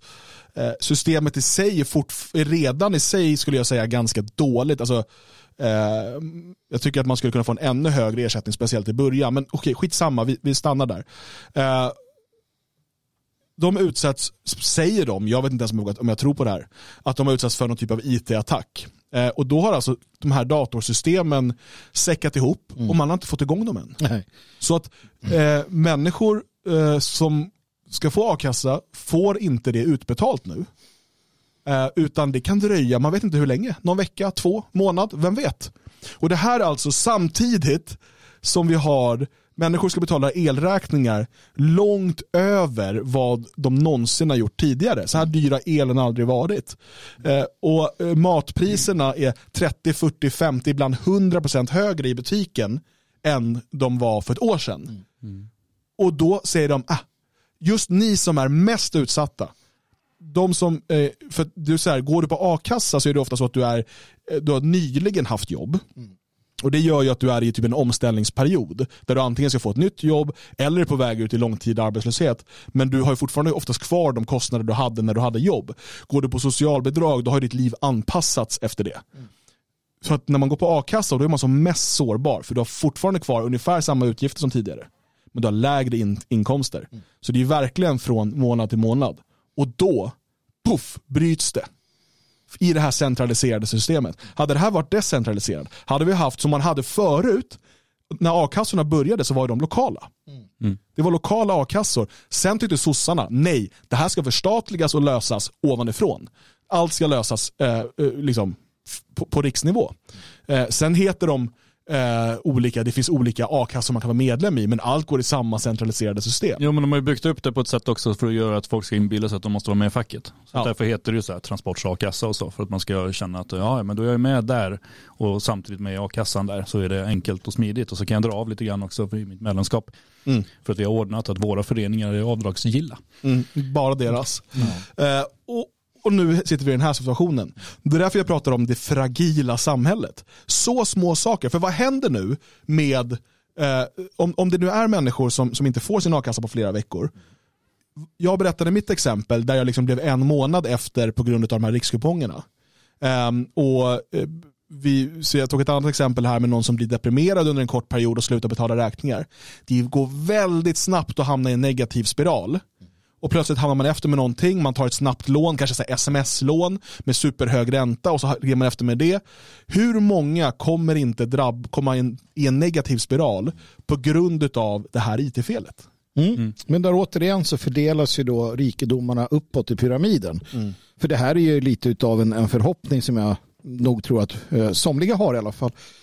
Ehm, och, och det blir ju sådär. Uh, nej, det, det, det är inte alls eh, trevligt att tänka på. Och, och det bekymmersamma är ju att eh, det här sitter ju också kvar. Du, du, du, du kommer svårligen ur det. Har du barn så drabbas ju de eh, på, av det här på flera, på, på flera sätt och det kan påverka under många år. Um, och Nej, jag vet inte vad man ska säga. Alltså, det, det, ehm, vi, vi, vi befinner oss i en brytningstid nu där, där vi inte är förberedda för detta eh, fullt ut. Eh, förr i världen så var man det för att det fanns inte sociala skyddsnät på det sättet. Och när välfärdsstaten var ung så, så hade man fortfarande kvar minnet av roten i alltså fattig, fattigjonsvården i, i, i bygden. Det fanns en gemenskap, det fanns saker eh, kvar. Idag finns ingenting. Men ändå går vi tillbaka. För att det vi ser är ju alltså att vi lever i en, en högteknologisk framtidsvärld. Men, men som är sönderfallande rent då ekonomiskt. Vilket många kanske tänker att det borde säga emot varandra. Det gör det naturligtvis inte. Um, och det här kommer vara svårt. Nu har vi tjatat om det här i åtskilliga år. Uh, så att jag förväntar mig att de flesta av våra lyssnare är förberedda. För att vi säger det i varje avsnitt och någon borde ju lyssna på oss. Va? Sen, sen kan man inte förbereda sig fullt ut. Eh, så är det. Och då, då krävs det gemenskaper och det krävs att man uh, ja, nej jag vet inte, jag tycker det är sorgligt. Ja, nej, det, och det, det, är liksom, det, det kommer vara en vinter där um, um, det kommer vara tufft för många. För en del kommer det knappt vara någon skillnad för att uh, allt livet flyter på och man har ett välbetalt jobb och det är liksom en del branscher går bättre än någonsin. Uh, Sms-lånbranschen till exempel eller går ju väldigt bra. Jag såg någon som skrev i chatten, jag tror det var Fresh Sushi, att det ens tillåts fortfarande är en gåta. Jag håller med, jag fattar inte det. Det är samma som den här evinnerliga kasinoreklamen. Uh, och man vet ju också att ju sämre ekonomin går i samhället, desto mer reklam för spel och dobbel. Mm. Så är det. Uh, man, man, alltså det är riktiga, uh, riktiga gamar Ja. som liksom, de, de vädrar blod. Eh, och, och, då hugger de till. Och eh, när det sitter människor som, som Marcus Birro till exempel i hans jävla podcast Studio Allsvenskan. Han har talat så mycket om sitt missbruk och du vet så här. Och så sitter de och gör reklam för gambling-sajter hela tiden. Skäms du inte? Nej. Alltså, du, du vet hur svårt ett missbruk är. Ja, din drog var alkohol. Men gambling drabbar, alltså det, det är samma mekanismer som gör att folk blir beroende. Och det är dessutom att du lockar folk då till att ja, men du kan bli rik på det här. Det här kan lösa dina problem och dina räkningar. Men det, det är därför också jag blir, eh, jag blir väldigt upprörd um, och uh, försöker undvika alternativmediasajter som fritt låter allsköns skitreklam eh, Ja, jag såg, ja, om det var, jag vet inte, någon, några av de här alternativsajterna, någon av de större, som hade reklam för svensk kasino utan Ja, licens. precis. Jag menar, absolut, om du vill hitta det och spela på det, det är upp till dig. Mm. Men vad fan, vi behöver väl inte stå och göra reklam för det. Liksom, det människor som kommer till våra alternativmediasajter eh, och kanske är extra sårbara just för att de har upptäckt att fan det här samhället håller inte ihop, det är Mm. något fel. Och så blir de så här, här kan du, nej, nej det är vidrigt alltså. Nej, alltså thaifruar och eh, kasinospel och, och liksom all, allskön skit. Det ska inte, det ska inte vi eh, Nej, men, stå och, och, för. jag menar, liksom. Det är en diskussion huruvida liksom, vad, om det ska få finnas överhuvudtaget. Thaifru, det kommer- ska det få. Men däremot ska vi uppmuntra till det. Det är två olika saker. Ja, det är absolut två Eh, olika och, saker. och, och jag vet ju eh, att det finns människor som tycker det är kul att spela lite kasino här och där eller betta på fotboll eller vad som helst och gör det precis som att det finns folk som tycker om att ta ett glas vin eller vad som helst. Men vi eh, ska ju inte Det är precis som, att, precis som att jag vet att det finns folk som klarar av att eh, sporadiskt då och då röka cannabis. Det är inte samma sak som att vi ska göra reklam för cannabisrökning. Jag kan bara konstatera att jag har eh, försökt, eh, jag, jag har eh, lite då och då tittat på den här Game of Thrones. Jag försöker komma igenom den 20 år senare. Men jag hamnade i ett, i ett eh, det, det var ett, nu var, jag, var det ett avsnitt, eller några avsnitt där, där eh, en religiös sekt tar över Kings Landing ehm, och styr upp det. De håller på att styra upp det. Ja. jag kände man hejar ju att, på dem ju. Ja, men jag kände att det, det är det här som gäller. Det här jävla libertarianska. Nej, utan det ska vara gråkappor, munkar med, med piskor. Shame. Shame. Ja, som, som håller ordning på populasen. Va? Ja, och jag ser mig själv som en möjlig kandidat till, till, till eh, ja, eh, att sköta detta. Ja, gör jag. jag. Jag anmäler mig frivillig. Fint. Nej, men folk klarar inte av friheten. Det, vi har pratat om det här så många gånger. Um, Jag, är- jag är inte helt med dig på det. Jag tycker Jag däremot vet. att vi inte bör, eh, vi behöver inte göra reklam för den här typen av saker. Varken, för sms-lån eller för kasinosajter. Eh, utan då är det ju, d- alltså, jag förstår att alla behöver finansiera sin verksamhet, gör även vi. Eh, men jag vet också, om jag jämför den lilla ersättning som vi har tagit ut, när vi har tagit ut ersättning från det här arbetet, jämfört med vissa andra alternativmediasajter. Så jag vet att det går att, alltså vi kan driva eh, två, ibland har vi till och med kunnat haft tre personer eh, på heltid i de här medieprojekten. Eh, tror till och med någon, gång till och med fyra, med samma summa som vissa inte ens klarar av att driva med en person. För de säger att pengarna räcker inte. Så att jag, det går om man vill. Men, men så här eh, eh, måste vi ändå... Fan, jag glömde bort det. Det var så himla bra. Jag ber om ursäkt. Uh, Nåväl. Ja. Eh, så att Samtiden har skrivit om det här också, eh, nu verkar den ha försvunnit bara för det. Eh, där man då konstaterar att hackerattacker mot a-kassan visar statens oförmåga. Och det finns ju flera andra exempel. Och det här, vi ska inte centralisera en massa saker till staten här. Så det, Men, det, men, men också det här, det, det är evigt, det, det är det jag ser här. Det är så här, det här händer, det här händer, det här händer, blu, blu, blu, hemskt, hemskt, hemskt, det här händer, det här händer. Vad, vad gör vi då? Det, det är också det, va, va, det finns ju lösningar, det finns ju sätt att komma runt det här, det finns, ehm, det finns alternativ. Ehm, och vad gör då människor? Vad gör vi och vad gör... Återigen så tycker jag att eh, alternativmedia kan ju ta sitt jävla ansvar också. Eh, en gång i tiden så, så hade vi en, en, en, ett koncept som gjorde att vi, vi levererade problematiken, vi levererade vår lösning och vi levererade liksom en gemenskap för denna lösning. Jag tyckte det var rätt trevligt. Uh, inte alltid passade alla, va? Men, men nu har vi någon så här att det är liksom alla hjälps åt att bara sprida att det är elände också. Um, och, och det är inte bra, även om det säljer. För det gör det. Det säljer ju mer. Vi, skulle vi ägna all tid att stå och prata om hur jävligt allting är, då skulle vi få betydligt många fler som vill lyssna det är på ju lite det oss. som är grejen när, när alternativ media mer och mer har blivit eh, folks, Skit. eh, ja, men folks eh, någonting de lever på. Tidigare var det ju inte så, utan då, då blev det mer ideologiskt orienterat, det blev mer eh, intressant på det sättet. Det var inte bara att, få snabba klick liksom för att sälja annonser eller få prenumeranter. ja, nej, och, och vi vet ju hur det funkar. Bara inför det här avsnittet, eh, nu valde vi en positiv titel. Det var dumt. Ja, nej, nej, men vi vet ju, och det här har vi diskuterat flera gånger, hade vi istället skrivit allt går åt helvete, det kommer bli en hemsk vinter, då hade vi haft många fler klick. Så Ja, är det ja, tyvärr. Visst, visst, så är det. Men, så men det är inte det vi vill revidera. Vi vet att ni som har kommit in och tittat på det här eller lyssnat på det här, ni fattar redan att det här samhället är på väg ut för ruinens brant. Mm. Frågan är, vad gör vi nu? Vad kan vi, alltså, det är det som är det intressanta. Mm. Hur ser vi till att vi överlever och till och med kommer stärkta, vi som, som kollektiv, ur det här. Medan alla andra, vänster och liberaler och konservativa och annat pack, de får falla ner för den där ruinens brant. Vi måste bara se till att, att liksom bygga den här arken som vi seglar iväg på när resten översvämmas. det, det, det är ju precis där, eh, där vi är. Och det, det är en lång process. Ehm, för mig var det en jättelång process. Jag minns när Jonas De Geer skrev en artikel om att bygga en ark för jättemånga år sedan. Och jag gick ju till, det blev nästan som Strindberg Heidenstam-fejden. Nästan ja. Ja, jag, jag passade i alla fall på att- att utdela eh, slag under bältet Eh, Det besvarades aldrig tror jag. nej, det besvarades inte. Vi- tog någon öl någon gång och pratade om det där. Men, men han... Och sen blev det nykterist. Ja, precis. Och sen blev jag faktiskt nykterist. Det var sista gången. Jag var på som Henker i Berlin. Fy fan, mina vänner. Nej, men så här. Jag tycker nog fortfarande att han eh, han var både ute före sin tid. eh, Jag, jag tänker att båda hade lite rätt. Eh, Men när, när vi ser vårt att ta Barkal hän, absolut, så hade vi behövt komma igång med eh, det vi arbetar med nu långt, långt, långt tidigare. Ehm, så enkelt är det ju.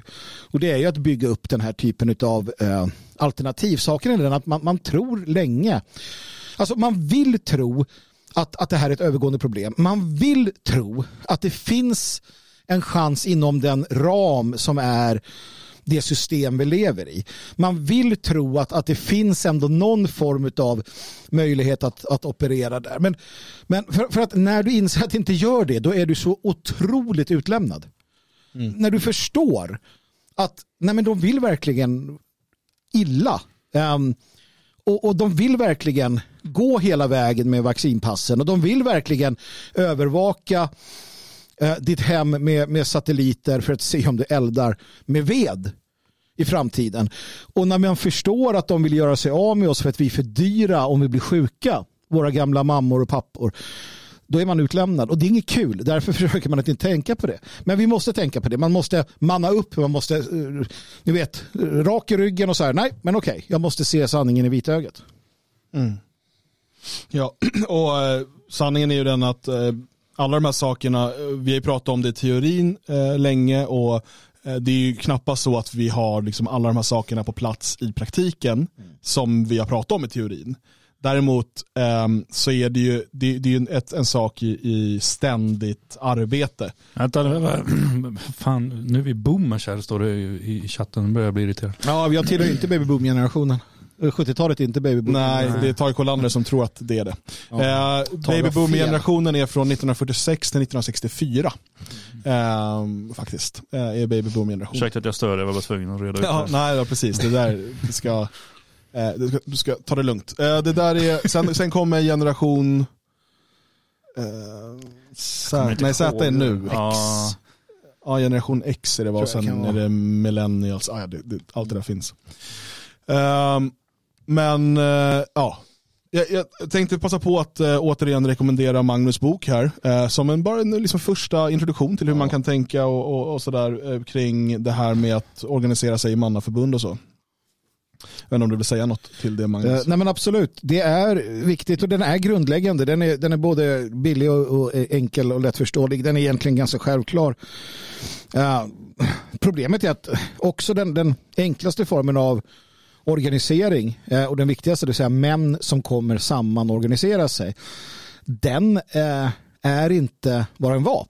Eh, framförallt eftersom att den, den till stor del eh, alltså den handlar inte om, om, om det jag försöker få människor att göra är att man samlar sig kring ett visst uppdrag. Att man ser sig själv som eh, en, en, med, med något att göra i samhället. Det vill säga att vi samlar oss, vi män, för att ta hand om våra kvinnor, för att ta hand om våra barn, för att göra det bättre. Vi samlas inte för att spela datorspel.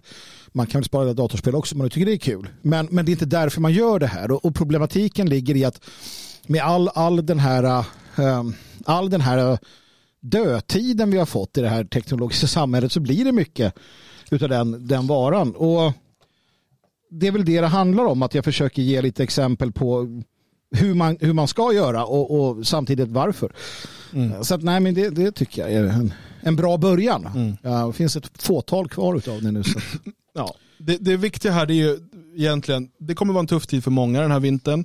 Eh, var inte rädda för att eh, be om hjälp. Vi kommer be om hjälp eh, när, när vi behöver det. Och eh, kan du hjälpa till så hjälper du till. Nästa vecka kommer vi prata om väldigt, väldigt viktiga saker i det här programmet. Vi har ett medlemsmöte först på måndag eh, och sen på tisdagen så är det ju eh, livesändning. Eh, då kommer vi prata om de attacker som har varit mot föreningen på olika sätt eh, under det här året. Hur man har försökt att eh, på olika sätt förstöra vår verksamhet utan att lyckas kan, kan sägas. Och vi kommer också presentera någonting eh, för framtiden för att ännu mer kunna skapa ett, ett skyddsnät, en möjlighet att, att hjälpa varandra.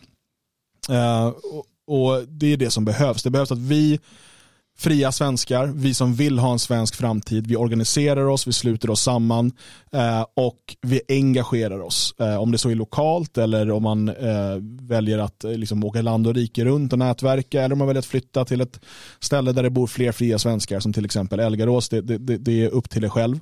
Men eh, man behöver ta det här steget. Och vi, kom, vi kan inte göra mer än att skapa plattformar. Vi kan inte göra mer än att, än att eh, berätta, eh, liksom, ge, ge det en ritning.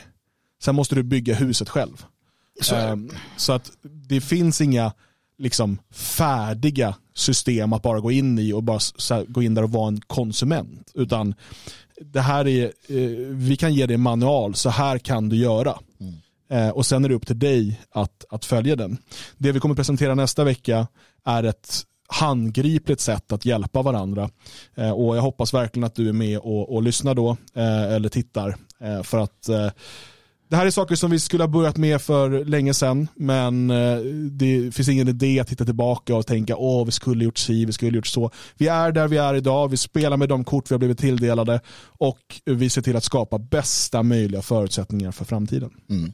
Ta lite frågor från chatten här då till exempel. Finns det ett skinnskallegäng i Elgarås? Eh, och är det som med motorcykelklubbarna att man först är hangaround för att sen bli en prospect?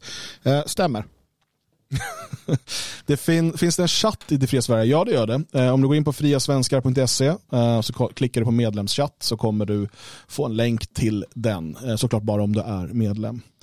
Eh, vi ska ta en liten musikpaus eh, och när vi är tillbaka så ska vi kolla på ett klipp vi har fått skicka till oss eh, och sen ska vi se vad eh, den artificiella intelligensen har hittat på. Mm. Spännande. Obehagligt. Nu kan det spåra ur. Eh, nu kan ni börja hälla upp spriten för det här. jag, har, jag, jag vill också läsa en dikt som jag har skrivit. Eller två. Sen. Eh, ja, vi får se. Som, som, som jag har skrivit. Ja, ja det, det där kan vi diskutera. Eh, hur som helst, vi kör Finlands nationalsång.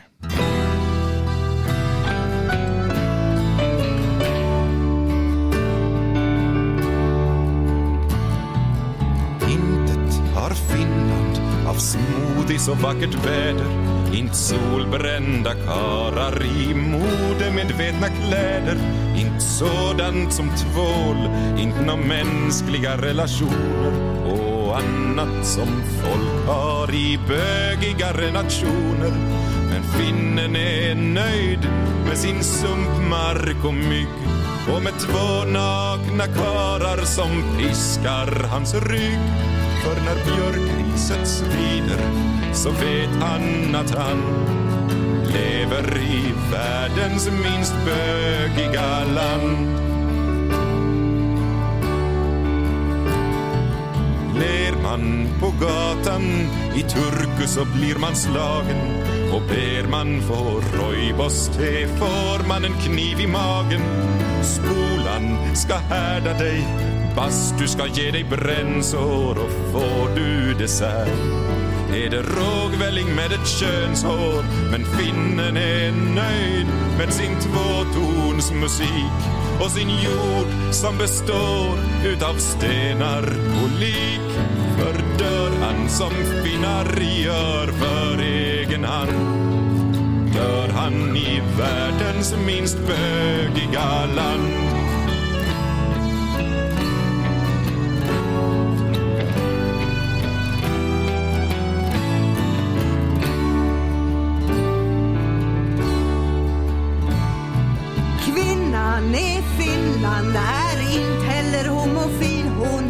Skägg på sin fläskläpp och räds inte några kilo. Hon doftar som grovsopa, stå och kissar så det låter. Hon röker bland barnen och slår dem för att de gråter. Och nog tar man fel på sin fru och sin bror i mörkret och dimman där finnarna bor Men dock skall väl karar få vänslas ibland. Även i världens minst bögiga land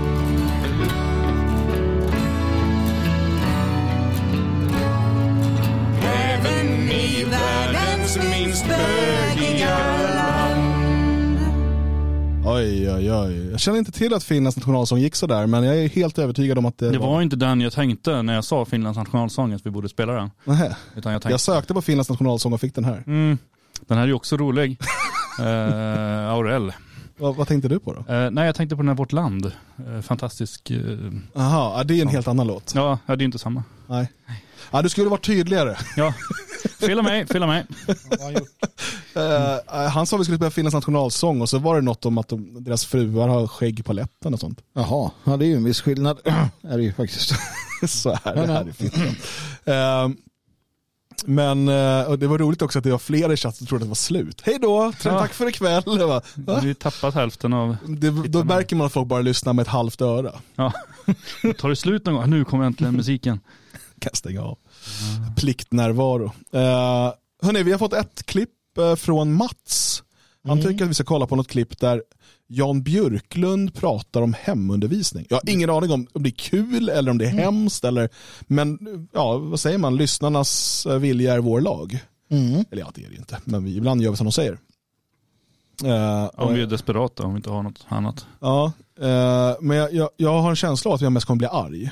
Men, men vi har roliga saker sen. det kan ju vara kul när folk blir arga också i och för sig. Som Pingu när han blir arg. Det är kul. Ja, det är Ja, kul. det är det. Eh, så här då.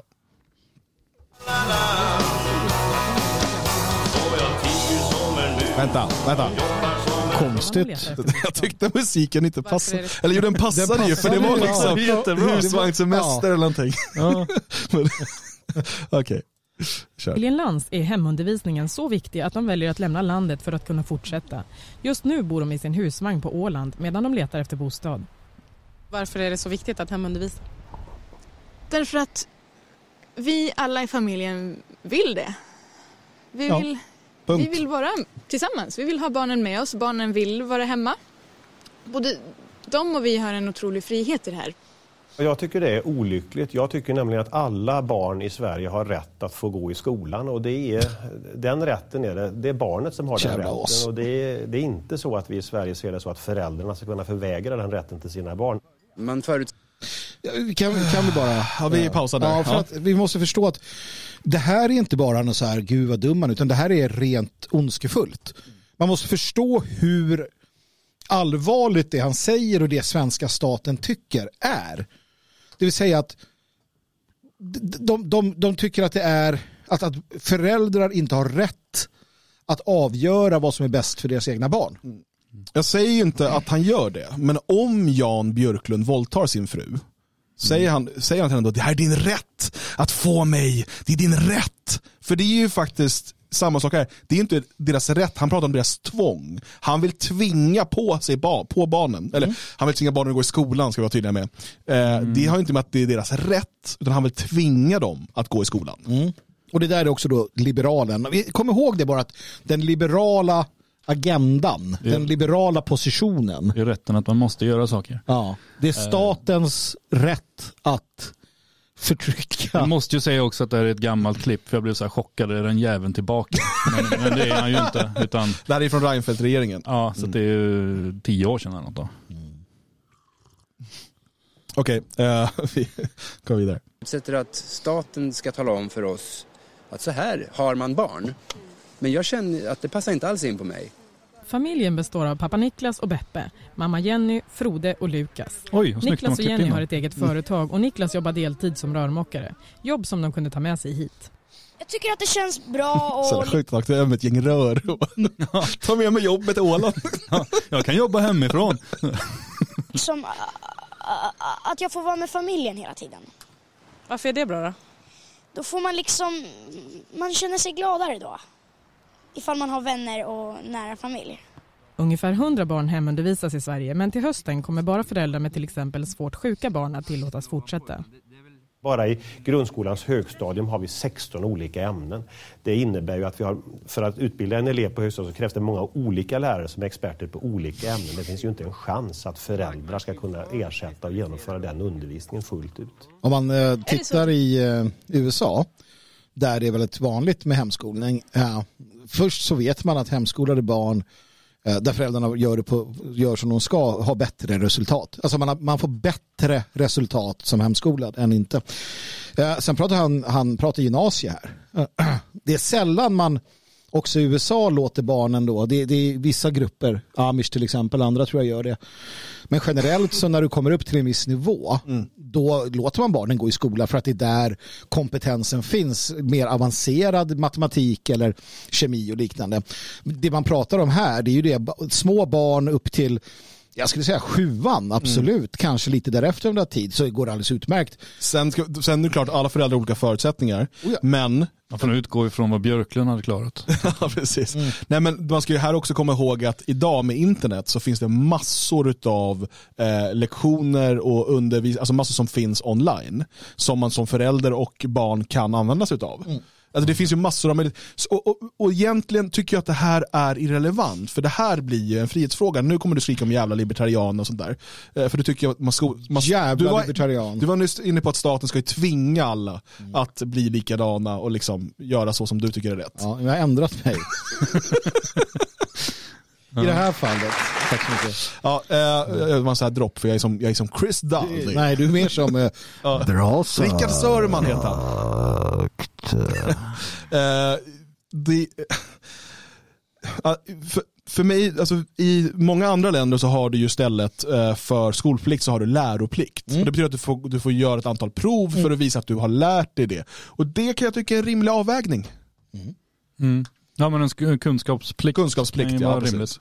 Där, där visar du ju att, där visar man ju som stat i sådana fall att man tar att det vi vill är att ditt barn ska kunna saker för det är bra för samhället. Här är det att ditt barn ska gå i vår skola för det, det är bra för oss. Ja, för att problemet är ju som vi hade nu under corona arg du blev. perioden här. Ja, men jag blir det när jag... När jag... Från ingenstans också. Du byggde inte ens upp det. Jag byggde upp det inom mig medan du pratade. Dessa förbannade jävla as som tvingar barnen att gå i skolan. Det är så svinigt, det är så vidrigt, det är så elakt, det är ondskefullt. Man gör inte så. Man tar inte... Alltså, tänk om jag gjorde det. Bara gick runt och plockade upp barn på gatan. Bara, du ska hit och sitta här och lyssna på vad jag har att Nej, säga. nej, nej. Det vore ju sinnessjukt. Ja, det är olagligt. Olagligt. Ja. Definitivt olagligt. Men när staten gör det, då bara ja. Och så står det en jävla eh, plastliberal där och bara ah, så här ska man göra. Vi ska tvinga barnen till massa grejer för att då är vi riktigt liberala. Det jag skulle komma till var ju att vi såg det under coronaperioden där när den socialdemokratiska Skolministern gick ut och sa att vi måste se till att eh, få igång skolorna igen för att det var under en period där man fick lov att plugga hemifrån. Och då sa de att därför att barnen kan få, få ta till sig av alla ämnen men det handlar om värderingarna som vi levererar i skolan. De eh, är är vi rädda att de inte kommer fram. Så att visst, de kan sitta och lära sig matte och sådana saker, men, men värderingarna från det socialdemokratiska samhället, det är ju därför de vill ha skolplikten. Det handlar ju inte om att de är rädda att barnen inte ska lära sig saker, för det tyder ju allting på att de gör bättre hemifrån. Utan det är ju tvärtom. Man vill att de ska tryckas i det här skräpet. Massa propaganda, genusteorier. De ska inte gå runt och tro att det finns två kön, utan de ska lära sig att alla kan vara olika. Och är du en dinosaurie idag, då är du det såklart. Fina lilla Tottelina, eller vad du vill kallas för den här dagen. Du kan byta namn varje dag eller vad som helst. Det är så dumt. Eh, Så, att skolan handlar inte om att lära sig saker utan om att hjärntvätta barn med dumheter. Alltså, det, det är ju så att det finns alternativ naturligtvis. Eh, Jag har ju haft fel under en, en längre period. Jag har ju... Punkt. jag har ju trott att det är... Ska vi gå vidare till AI-grejen? nej, nej, nej, det här är viktigt. Det här är viktigt. Jag säger inte att ni ska göra så här. Eh, och jag tycker nog inte det, för att det kan bli problematiskt på sina sätt. Men det finns inte polishämtning längre i Sverige eh, för barn som inte går i skolan. Mm. Det finns barn som kallas hemmasittare. Det är för att barn inte gillar svensk skola. Många mår dåligt, många klarar inte av det. Många hamnar i depressioner, äter psykofarmaka och så. Hemmasittare är Hemmasittare alltså är barn som vägrar gå till skolan. Som får specialhjälp och stöd. Man skulle kunna göra så. Att låta barnen vara hemmasittare och sköta det på det sättet. Det kräver dock att barnet är med på noterna och det är ganska taskigt att lägga det på ett barn. Eh, Det tycker jag inte man ska göra. Men det finns en sån utväg om det är för jävligt i den skola barnet går i. Eh, och då ser jag faktiskt inte någon moralisk, eh, någon moralisk hinder till detta. Men, men det är så illa det är jag menar, i, i, i Sverige. Då. Så att istället för att låta Istället för att låta föräldrar kunna erbjuda ett, ett annat, eh, en annan en typ av utbildning och, och ha dem hemma så ska alla tvingas in i det här. Och vi vet att ett, ehm, Den, den eh, främsta dödsorsaken för barn är självmord. Två, psykofarmaka skrivs ut mer och mer och mer och mer och mer till barn och unga. Men vi ska tvinga dem att gå till skolan. Ja, för det optimala för barn är att sitta i klassrum som för vissa då med typ 29 andra barn, varav många har koncentrationssvårigheter. Hälften Eh, kan inte svenska. Ja, och, och eh, lärarna har noll auktoritet och sådär. I skräckfall. Det finns också bra exempel, såklart. Det finns skolor som fungerar. Det finns lärare som är motiverade och duktiga. Det finns eh, klasser som sitter, eh, det finns säkert fortfarande klasser där alla sitter som små ljus och lyssnar och är duktiga och motiverade och så vidare. Men eh, bara för att det finns bra exempel eller bara för att det finns dåliga exempel eh, så betyder det ju inte att vi kan ha, ska ha de här tvingande den här tvingande närvaron för barn i eh, statens skola som dessutom nu har den här nya läroplanen där sex ska in i varje ämne. Sex, relationer och samtycke. Ska in i matte, i träslöjden, i fysiken. Ja, då ska det in och pratas dildos och, och liksom hur många man ligger med och hbtq och så vidare. För det är det viktiga att lära sig. Jag menar, i, I ett fritt samhälle så man kunna säga så här, ja, Det är jätteviktigt att barnen lär sig läsa, skriva, eh, eh, räkna, eh, att de lär sig grundläggande saker om vår historia, hur samhället fungerar, eh, att de när de blir äldre får en förståelse för kemi och fysik och så här. De här sakerna är jättebra för att kunna ta sig an världen. Symaskinskort. Till exempel. Eh, och, eh, men jag om om jag känner att jag har kompetensen, möjligheten och drivet att, att lära mitt barn det här utan att behöva lämna bort dem 20 timmar, 30 timmar, ibland 40 timmar i veckan till, eh, till, till den kommunala eller den privata skolan. Så är det, det är mitt barn, det är min familj, så bör det vara. Det är inte statens barn som jag får låna ett tag så som det fungerar i Sverige idag. Mm. Nej, men det, det är också det som är Uh, fan, smittar Magnus av sig? Nu tapp, då tappar jag bort det jag skulle säga. Jag vet, det, det, är något jävligt, det är något jävligt idag. Det var jättebra. Ja, jag, jag kände det. Jo, det var det jag skulle komma till. Ehm, fast eh, nu blir det sämre formulerat. Jag hade ju en klar formulering. Nej, men det, det som ofta förs fram det är ja, men hur skulle det gå till? Liksom, hur, hur skulle det gå för barnen i, ett samhälle utan skola? De flesta skulle ju välja skola. Det är det som är grejen. Jag menar, jag skulle ju inte sitta hemma och, och, jag hade inte varit den bäst lämpade att lära Och de flesta barn. har inte tid eller råd att vara hemmalärare. Nej, så att, jag menar, det, det hade man ju valt bort. Kanske hade man, eh, det hade ju säkert varit lättare då att ha privata skolor därför att det hade inte varit omgärdat med lika mycket regler. Man skulle kunna sätta ja, men sina föräldrar till att vara lärare åt barnen eller mm, andra eller att man samlas i byn liksom och väljer ut en och du får vara lärare på ett annat sätt än att det ska vara det här mm, konstanta statliga påtryckandet att det ska vara exakt så här in i den här formen. Jag vill bara ett meddelande, ett viktigt meddelande till allmänheten. Eh, Christian här, du skriker i chatten. Det här gör att vi inte kommer, vi ignorerar dig från och med nu. Versaler i chatten gör mig, eh, du finns inte längre. Så att synd. Alltså man kan ju gärna inleda meningen, vilket Siker inte gör med, med, med versal. Jag tycker i chattar är det okej att slarva med sånt, men inte, inte skriva med bara versaler. Nej, precis. precis. Så vi kollar vidare här vad, vad som händer vi inte kan lära oss någonting eller inte har tid eller möjlighet eller vad det nu är, då hittar vi någon som kan det, som kan hjälpa barnen. Hittills har tre svenska familjer bosatt sig på Åland för att de vill kunna hemundervisa. Och de är inte ensamma. Fler kommer att flytta från Sverige, det är säkert. Vi vet de som funderar på att flytta hit och vi vet de som funderar på ja, England, USA, Kanada. På Åland, liksom i Finland, har man läroplikt istället för skolplikt. Det är upp till föräldrarna att avgöra hur man inhämtar den här kunskapsmängden. Skolan, Hell Finland, grattis med dagen. Och fan, ni fattar i alla fall någonting. som kommunen erbjuder, är ett mycket enkelt alternativ. Eh, Men det kanske också finns andra alternativ. Familjerna får regelbundet träffa personal från skolan för att se att barnen lär sig och genom ett prov kan man få ett intyg som man sen kan söka till högre utbildningar på. Det handlar inte om att, att, att vi är förbannade på skolan och att skolan är dålig. Och det är inte så, det är inte därför vi hemundervisar utan det är för att det är en form som passar oss. Vi tror på att vara nära barnen. I'm a racist, a racist redneck. That's why I want my children home. Så skulle jag ha sagt. Om jag bodde i USA. Du vet, jag skulle missbruka yttrandefriheten om jag bodde i USA. Något Eller i Danmark. Eller i Danmark. Och gud, när man åkte över bron för, förr i världen. Eller nu för tiden också kanske. Ja, jag har inga, alltså, när det var pres, till den preskriberade tiden så sägs det att när svenska nationella, när man kom över bron, då eh, släpptes hämningarna. Ja, då var det fritt. Tage, du ligger illa till.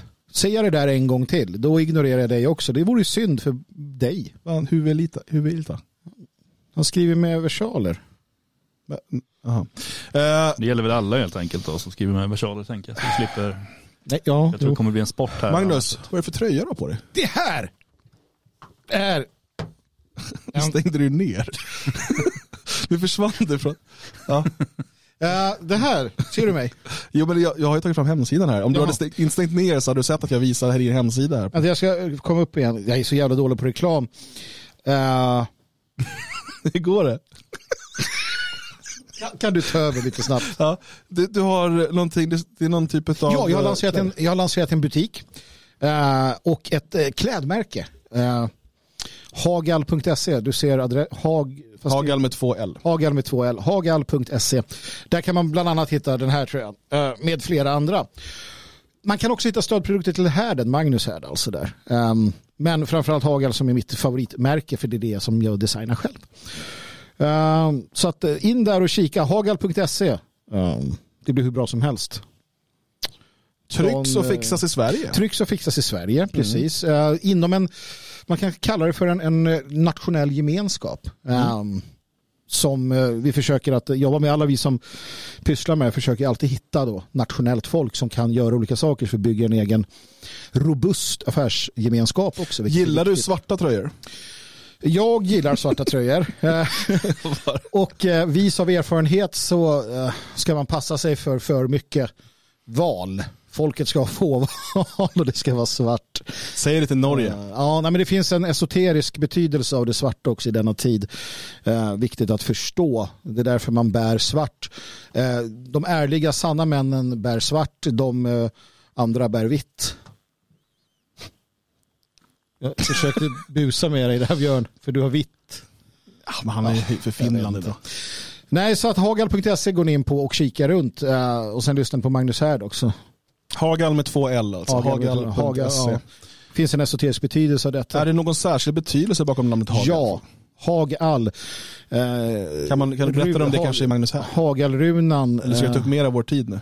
vi ska prata... Du har betalat för 30 sekunders reklam. Ja. Hagal.se, där, där har ni all information om Hagalrunan. Hagal Al-Hag eh, eh, som är då en, en, eh, det blir en galder också. Någon som hittar på Och det är ju något? den första, alltså det är skaparrunan. Om vi, om vi tittar på Eh, Björn, Ja, eh, har du... Ah, Ja, Magnus. det finns på hagal.se, gå in och läs. Eh, och lyssna på härden. Magnus Härd, eh, Magnus Hard. Magnus Den här Hard. dagen är inte min Det är dag. din Onlyfans-sida som är enkel fått igång. Magnus Hard. Sluta! Du ska inte säga så, för har man väl tänkt tanken har man väl tänkt Och det slutar på C också, så man ska se Magnus Hard. Magnus Hard. Slut. C. Vad fan? Nej, Magnus Härd med A. .se. Magnushärda.se. Nej. Åh. Tack Dan Eriksson. Uh, Varsågod. Hagal.se. Hörni, eh, ska vi få hjälp lite grann kanske från något som är, någon eller något som är smartare än oss? Ja, Eh, för några, för några dagar sedan släpptes ju nämligen något som har vält internet, i, åtminstone i nördkretsar och sådär. Eh, ChatGPT. Eh, det är alltså eh, från OpenAI, de som gjorde det här DAL, DAL-I, eh, som var ett AI-konstverktyg. Eh, nu har de släppt något som heter ChatGPT som då är i text istället, AI-text, AI-konversationer och så vidare. Men det här verktyget kan användas till ta med tusan vad som helst. Och eh, jag tänker att vi ska testa några exempel för att den här eh, datorn kan skapa saker som, eh, alltså jag, man blir nästan rädd. Eh, och, och vi kan ge den vilket kommando vi vill här nästan. jag har en idé här om en Berätta en saga. idé. Ja, jag Okej. tänker att vi ska skriva en saga Okej, skriv en saga ja, om Bilan Osmans pappa. Om Milan Osmans pappa Som försöker flytta utomlands men inte lyckas. som försöker flytta utomlands men inte lyckas. Nu ska vi se om den, om den klarar det här. Det här kan ju haverera i direktsändning också. Ja, alltså, ibland så, klar, så blir det för det blir så konstiga namn eller någonting som den inte, men här borde den fatta att bilen Osman är ett namn. Eh, så kanske försöka hitta, nu, det här tar lite tid nu för jag tror den här behöver den verkligen tänka. Ibland går det superfort. Um, vi får se om den, om den lyckas spotta ur sig någonting. Eh, den kan Alltså vi har verkligen fått den att göra lite allt möjligt. Mm. Eh, kan vara överbelastad nu. Det här var ju väldigt dumt. Jag, Du får jag, plocka dem du gjorde förut Ja. annars. Nu kommer något här. Okej, det, det här varit lite konstigt. Ja, den skriver medan det... Okej. Precis. Ska vi ha lite, vad ska vi ha för musik till? När jag läser den här. Jag vet inte, afrikanska trummor är väl bra kanske? Ja, eh, ska vi se. Nu har ju folk redan börjat läsa den, men Det är ju lätt att ryckas Det blir med. Är det väldigt inte lång nu också, Det blev en väldigt lång saga. Nej men det är ju en saga. Jo, Du bad om en saga. jo, jo. jo. Jo. Vad är det här? Det här är ju som Appalacherna för fan. En gång fanns det en man vid namn Bilan Osmans pappa. Han hade alltid drömt om att flytta utomlands och börja ett nytt liv i ett främmande land. Han ville komma bort från det trånga livet i staden och uppleva nya saker. Så en dag tog han mod till sig och började planera sin flytt. Han började leta efter olika destinationer och undersöka vilka krav som behövdes för att flytta dit. Han tittade på länder som hade varmt klimat och ett lugnt tempo. och till slut bestämde han sig för att flytta till ett land i Sydamerika. Han började fylla i olika ansökningsblanketter och lämna in dem till myndigheterna.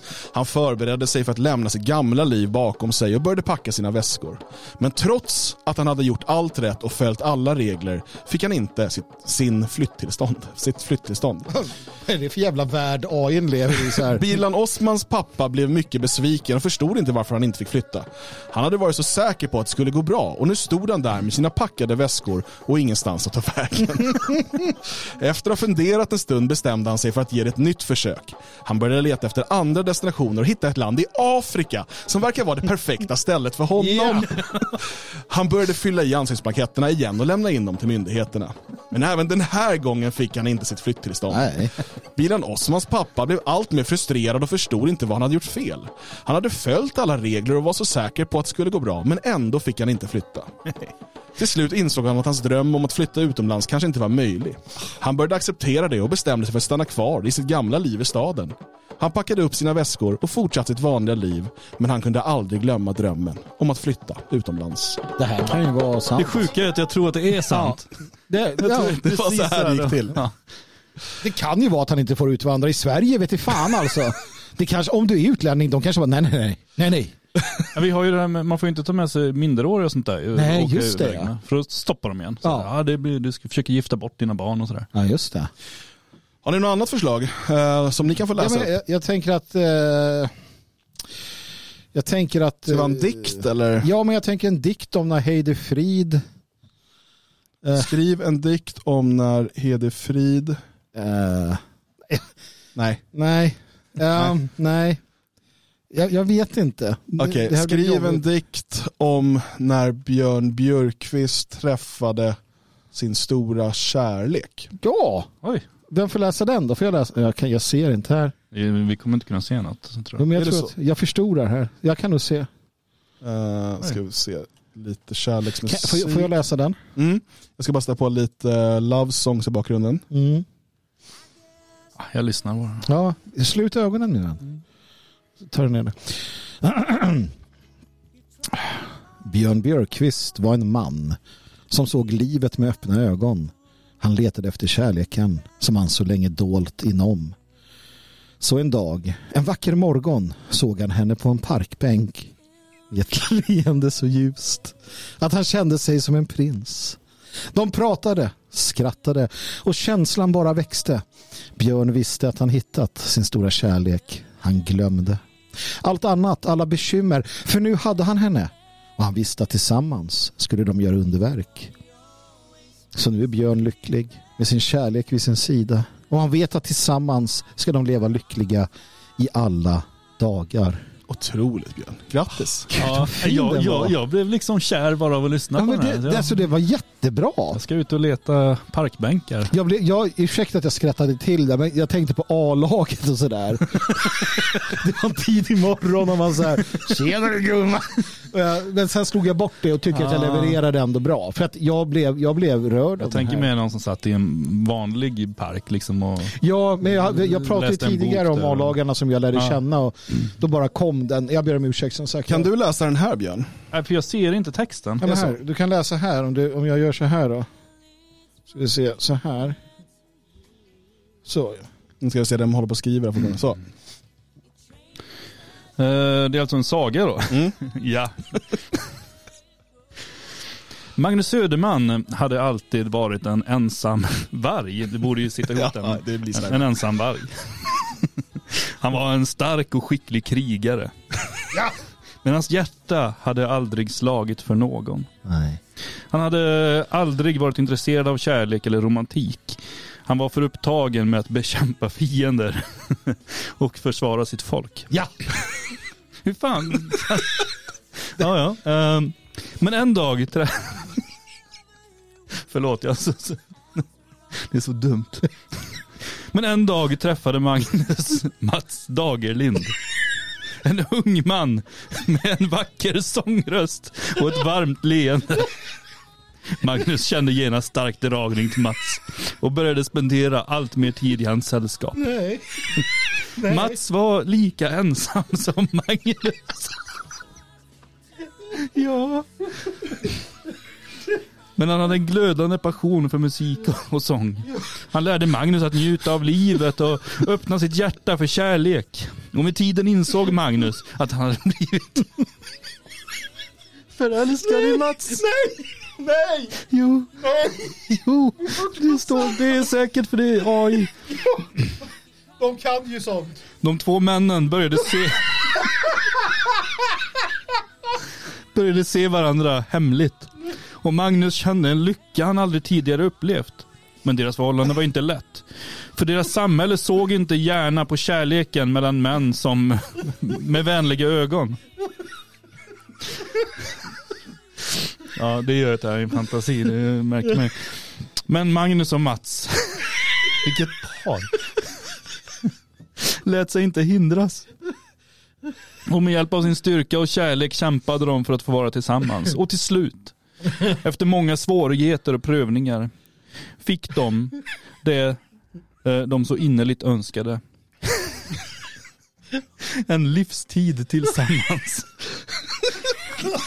Ja, det är vackert. Det, det är så vackert. Vilket epos. Ja, alltså. det var synd att jag inte kunde. Jag tänkte det här hade kunnat klippts ut men jag skrattade ju sönder hela, hela berättelsen. Ja, jag vet inte vad jag ska säga riktigt. Om Har det vi, här. har vi något mer vi skulle vilja läsa om? Eh, dikt, det kan bli ett manuskript, kan du skriva en artikel, en... Eh, liksom vad... Eh, Ja. Jag tyckte den här, jag- nu, det kommer bli en annan för det blir alltid olika när man skriver, men jag tyckte det var lite kul att ta något helt, alltså typ så här, skriv en dikt om, och så tar man något helt konstigt. Jag skrev kanelbullar förra gången. Men jag kanske skulle kunna ta, skriv en dikt Vi hade om... ju hakkorset och pizzan. Det var ju en Just det. fantastisk En skapare. dikt om pizza och hakkors. Eh, Hakkorset som, som eh, heders någonting. Som styrka Ja. symbol eller någonting. I, s- eh, skriv en dikt om pizza och hakkors i, oj, eh, i samma stil som Werner von Heidenstam. Ja.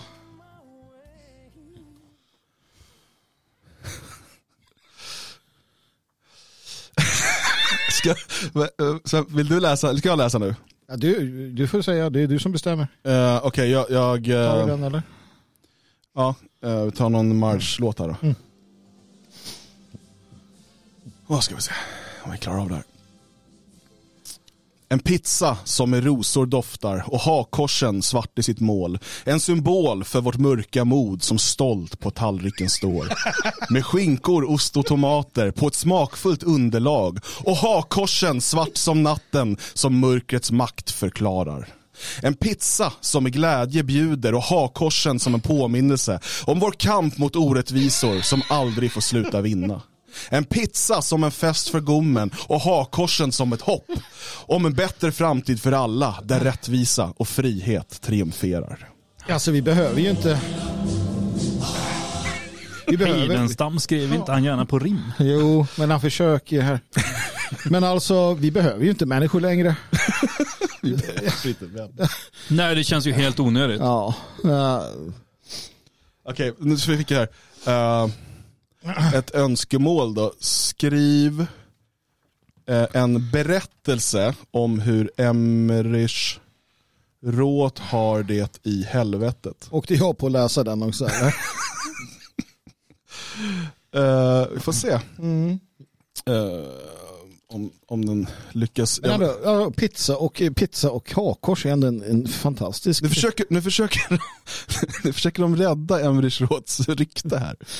Ja, jävlar! AI vet ju att det var PK. Ah, ja, jo men det är den. Eh, jag har redan avslöjat den med att vara antivit också. Ja. Ja. Eh, men det är fortfarande roligt. uh, ah, den där blev inte så kul. Jag Nej, tycker, nej. Har vi någon, uh, det är så här, skriv ett manus eh, om när Astrid Lindgren och Adolf Hitler träffas i Lundom. i, i ett hemligt I bunkern. kärleksmöte. Jaha, Vad tror du om det? Vad tror du om det det paret? kan bli spännande. Ja. Jag vet inte. Alltså. De hade haft en del att prata om. Varför är det första man går till alltid Hitler och sånt? Vad ska jag säga? Ja, men det är ju det där. äh, Det är det förbjudna. Ja, det är det förbjudna. Det är det som, Spännande. man vill se hur AI hanterar uh, fyren. Liksom. Eh, Varför går man alltid till Astrid Lindgren? ja, och Hitler. En, en, liksom, någon, någon galen kombo där. Ja, vi får se Många vet ju inte att de hade barn. Nej, precis. Eller ja, Astrid Lindgren hade barn. Hitler hade väl inga. Eh, ja, inte med... Inte med Astrid Lindgren. Nej. De, Eh, är de samma generation? Nej, hon är ju yngre, men det hade fun- funkar i och för sig. Ja, jag tror att uh, AI har väldigt problem här nu. Det, det, ju, det måste ju hitta ett realistiskt scenario här. Eh, Jo. Jag sitter och tänker, hur kunde de träffas? Ja, Jag får kämpa nu, man ser nu hur datorn på det där datacentret bara står... De som sitter där bara, det är Hitlers ökningar igen. Alltså hur mycket Hitler har inte folk skrivit i det där? Det är samma sån här AI-generatorn. Nej, det gick inte. Ja, men det, det, ibland blir det så här, så får man köra igen. Ja. Eh, så, så kommer den igång. Vi provar en gång till. här. Jag tror att det här kan bli svårt för den. Men kanske är det där manus som den, men jag vet att det, eh, där. Ja, det måste vara kärlekssång igen. Eh, En kärlekssång när man läser manus. ja men det tycker jag. Mm. Ska vi se, ta något sånt här kanske. Sådär. Ja, eh, är det jag som läser det? Det är eller? du. Astrid och Adolf möts i en hemlig lägenhet i Berlin. Astrid är nervös och undrar hur hon ska förklara för sin man Sture varför hon tagit sig till Tyskland. Adolf är lika nervös och undrar om någon har följt efter honom. De bestämmer sig för att inte lägga för mycket tid på formella hälsningar utan kommer direkt till saken. Adolf berättar att han är förtjust i Astrids böcker och att han tycker att hon är en mycket talangfull författare. Astrid blir förvånad och tacksam över hans komplimanger. De börjar prata om Astrids böcker och Adolfs politik. Astrid ifrågasätter Adolfs metoder och frågar hur han kan försvara det som hans regim gör mot judar och andra minoriteter. Adolf försvarar sig och säger att det är för Tysklands bästa och att han bara vill skapa en stark nation. Astrid blir förfärad över Adolfs svar och säger att hon aldrig skulle kunna stödja en regimen som förföljer människor på det sättet. Adolf blir arg och säger att han inte förstår att hon inte förstår Tysklands situation och att hon borde vara tacksam för allt den har gjort för landet. Astrid blir allt mer förbittrad och säger att hon aldrig skulle kunna vara kär i någon som Hitler. Adolf blir chockad och förstår att han har förlorat Astrids gunst. Han reser sig upp och stormar ut ur lägenheten utan att säga något mer. Astrid sitter kvar i lägenheten och gråter. Hon inser att hon har gjort rätt i att inte stödja Adolf och att hon aldrig skulle kunna vara tillsammans med någon som han. Hon bestämmer sig för att åka hem till Sverige så fort som möjligt och att aldrig mer träffa Hitler igen. Vilket sopigt kärleksmöte. Eller vad, hade, Kan, kan du lägga till där under vad tyckte Sture om saken? För det är ju en... ehm,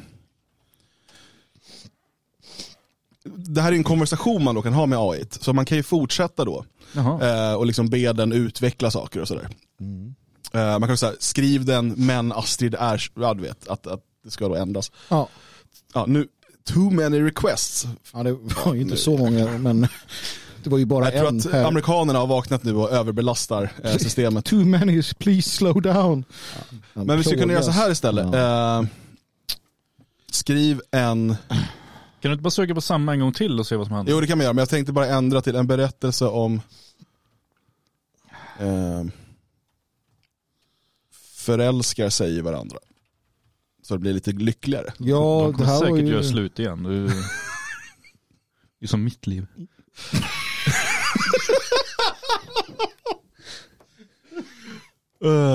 Sa jag det? Du sa det högt. Eh, är det här du Björn som läser då? Det tycker jag att det kan vara. Ja. Ska vi se.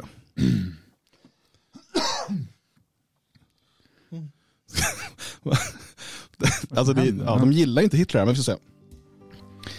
Astrid Lindgren och Adolf Hitler träffades på en resa till Tyskland. Astrid var där för att undersöka förhållandena för barn i koncentrationslägren. Och Adolf var där för att inspektera sin armé. Så möttes de båda. Ja. Eh, De var omedvetna om varandras bakgrund och blev genast förälskade i varandra. Vilken miss att inte veta om vem Hitler var. Astrid var förtjust i Adolfs charm och hans passion för po- politik.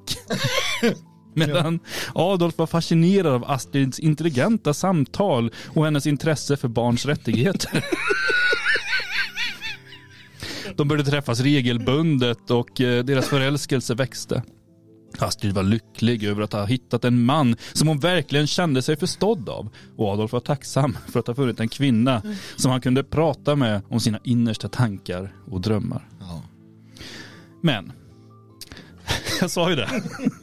Deras förhållande blev snart allvarligt satt på prov när deras hemligheter avslöjades. Astrid insåg att Adolf var en diktator som hon hade kämpat emot med sin, med sin skrivande. Och Adolf insåg att Astrid var den författare som hade skrivit om hans ondska i sina böcker. De blev chockade och förtvivlade. Men deras kärlek till varandra var stark och de bestämde sig för att försöka övervinna sina skillnader och fokusera på det som förenade dem. De gifte sig i en hemlig ceremoni och flydde sedan till Sverige. Där de startade en ny familj och levde lyckliga i alla sina dagar. Astrid fortsatte att skriva om kärlek och Adolf försökte att göra det eh, bästa av sin nya livssituation. Det visade sig att kärleken kan övervinna allt, även de mest oväntade hinder. Wow. Det var ju vackert. Ja, men det, det var ändå... Jag tänker bara när han flydde. Så det här... Också det där, hur länge träffades de utan att de fattade att det var han som var den där killen? Det, det finns... Det, det finns en Okej, vi, har fått en- vi har fått en efterfrågan då. Skriv en berättelse om när, vad stod det? Hitler, det är alltid Hitler, kommer inte ifrån det. Men ja. När Adolf Hitler träffar Darth Vader på ett tåg i Finland. Okej, vi ser vad som kommer. Den är bra den här om att skriva en berättelse om hur Dan upptäckte sin Eskimo-bakgrund. Den är ju, det är ju en, eh, ja. Okej, eh, ska vi se. Jag sa ju det, vi kommer ju bli stående hela natten. Ja, ja, det är meningen. Uh, ska vi köra lite Star Wars-musik i bakgrunden? Från Rogue One blir det. Talibanberättelsen är ju rolig. Så. Uh, ska vi se. Oj, vad lång den var. Så. En stormig vinterdag steg Adolf Hitler och Darth Vader på samma tåg i Finland. Hitler i sin röda militäruniform såg ut som en riktig diktator medan Darth Vader med sin svarta rustning och mask verkade vara en mäktig krigare från en annan galax. Det är han ju! De båda männen hade inget gemensamt men deras ögon möttes när de gick förbi varandra i korridoren. Hitler kunde inte låta bli att stirra på Darth Vader som inte reagerade utan bara fortsatte att gå mot sin kupé. När tåget började rulla satt Hitler ensam i sin kupé och tänkte på den märkliga man han just träffat. Han undrade vad Darth Vader kunde ha för makt och varför han var på tåget. Darth Vader på sin sida satt i sin kupé och funderade på hur Hitler skulle reagera om han visste att han var en kraftfull Sith Lord.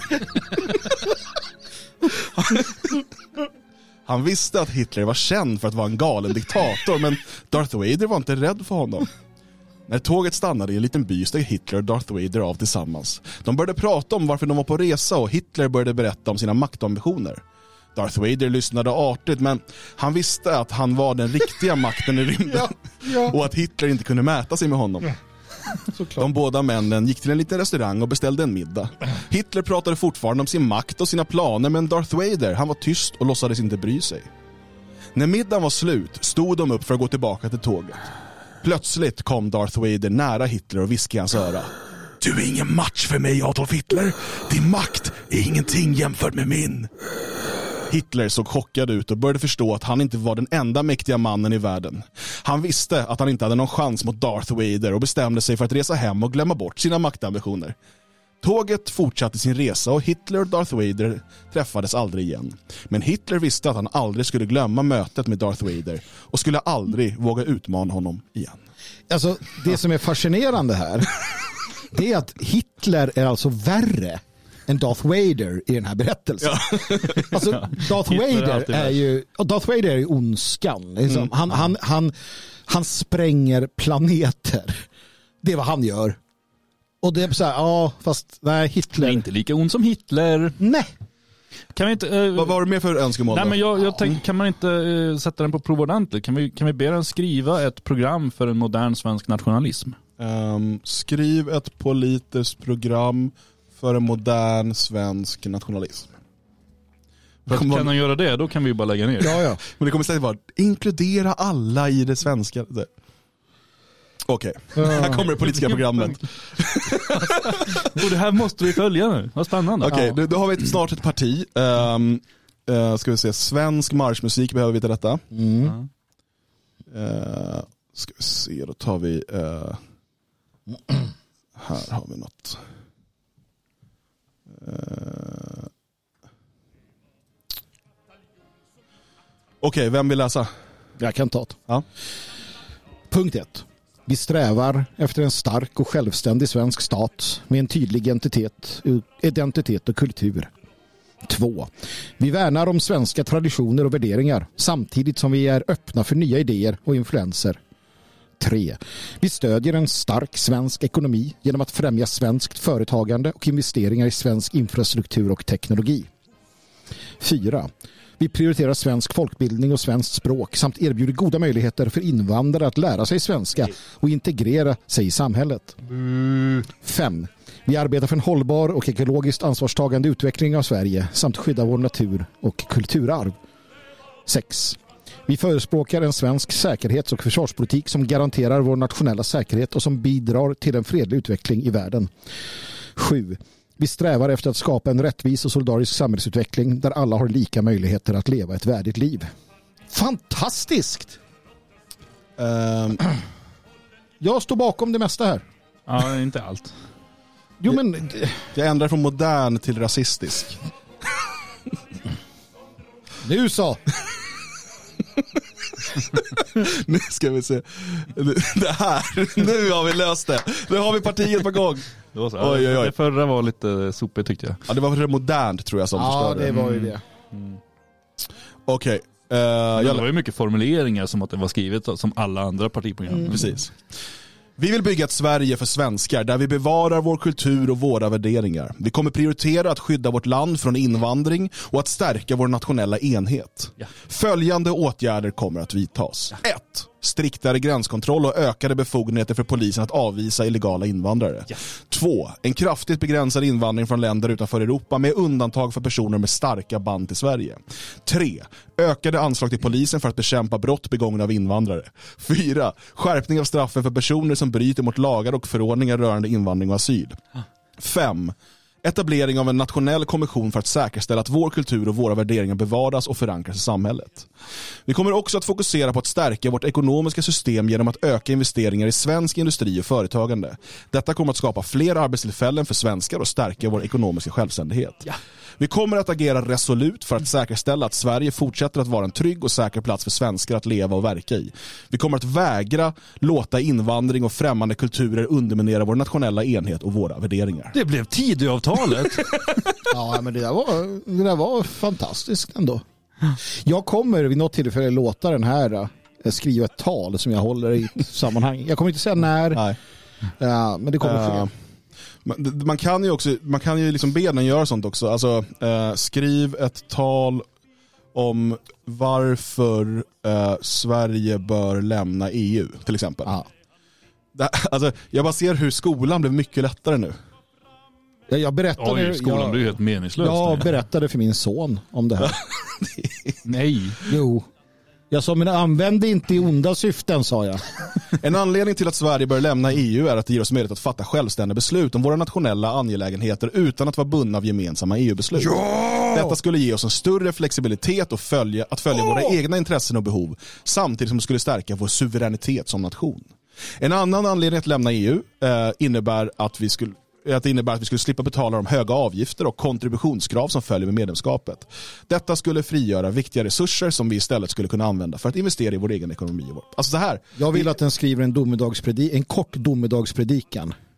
skriv en kort dom, undrar om den fattar Ja, domedagspredikan. testa. Man vet Ja, aldrig. testa det. Den kanske bara... Jag tror den fattar mer än vad du tror Dan. Ja, det kan vara så. Okej, den här får du läsa. Vänta, vänta, vi behöver... Det här är ju eh, fantastiskt. Här får man ju en... Vad kan vi ha för musik till det? Något uh, pampigt. Okej Ja, Magnus. Eh, vi tar någon... Eller någon sån här gospel. Negrer som dansar runt och bara... "Aj, aj, aj." Nej, det kan vi inte A soundtrack for the apocalypse har vi. Ja, men det är bra. Vad fan är det här? Ja, ja. Kära vänner. Vi står här idag inför den stora domedagen. Alla våra gärningar, alla våra gärningar och val kommer att dömas av Gud. Vi, vi måste vara beredda på att stå inför honom. Att stå inför honom. Det måste vi vara beredda på. Och redovisa för våra handlingar. Ja, ja, ja men jag improviserar lite. Låt, jag är helt o... låt, oss i... låt oss inte Låt oss inte vänta tills det är för sent att förbereda oss. Låt oss inte vänta tills det är för sent att förbereda oss. Låt oss omvända oss nu och bekänna våra synder. Låt oss söka Gud. Fan, nu åkte den ner. Ursäkta. Jag måste... Det går inget bra för dig, Lasse. Nej, men det har hänt någonting här så nu ser jag ingenting istället. Jävla skit. Gud, vänta. Nu är jag igång igen. Magin börjar försvinna Magnus. Sopitalen och... Ja, men det vart inget bra alls det här. Jag ber om ursäkt alla som satt här och väntade. Låt oss inte vänta tills det är för sent att förbereda oss. Låt oss omvända oss nu och bekänna våra synder. Låt oss söka Guds rikedomar och hans rike så att vi kan bli räddade från den oundvikliga domen. Vårt enda hopp, vårt enda hopp är genom tron på Jesus Kristus, vår Herre och Frälsare. Låt oss därför följa honom och leva ett liv som är värdigt att stå inför Gud på domedagen. Må Gud ha barmhärtighet med oss alla och ge oss sin frid. Amen. Amen. Oj, oj, oj. Säg amen. Ja, men, Fan, annars driver vi ut dig. Alltså, vi behöver inte präster heller. Vi behöver ingenting. Vi har maskinherrarna. Maskinerna kan ta över allt. ja. Och det är ju AI som är Gud börjar jag Alltså misstänka. jag för egen del välkomnar Ja. eh, maskinernas övertagande. Jag vill Oh ja. bara ha det sagt. Jag med. Jag med. Så att de, hoppas de spelade in det nu så att vi- de minns det. Ja, jag tror det. De... De spelar nog in. Har du någonting Björn? Eller har det kommit något i chatten? Har du sett någonting? Eh, det förslag? är ju många som har, ja men den var ju rolig den som kom förut där om talibaner. Ska vi se, Vad var det för något då? Jag ska se om vi hittar den här, det var ju länge sedan. Eh, den som skrev kan ju skriva igen annars. Skriv ett hetsigt tal mot svenska politiker. Fattar den det? Jag vet inte tusan alltså. Jag, Ja. jag undrar hur den där... Okej. Härligt, varsågod. Uh, ska vi fortsätta med... Vi tar samma musik, den rullar igen då. Jag skickar in där sen Ja. annars i chatten. Vi hälsar Dan Eriksson välkommen till podiet. Tack. Svenska politiker, ni är en skam för vårt land.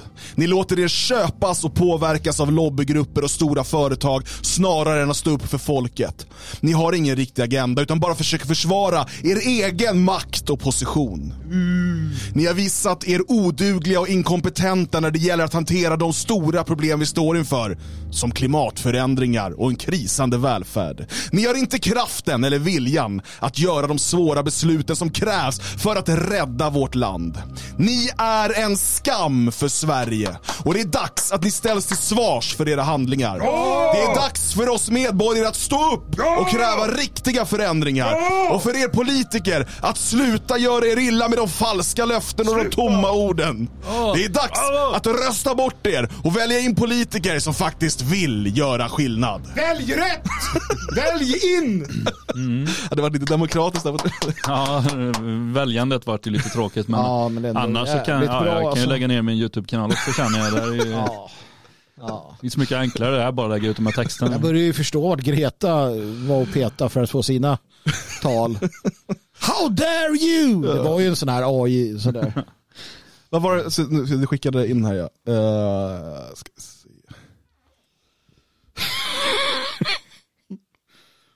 Eh, eh, eh, vart har vi den? Där har vi den.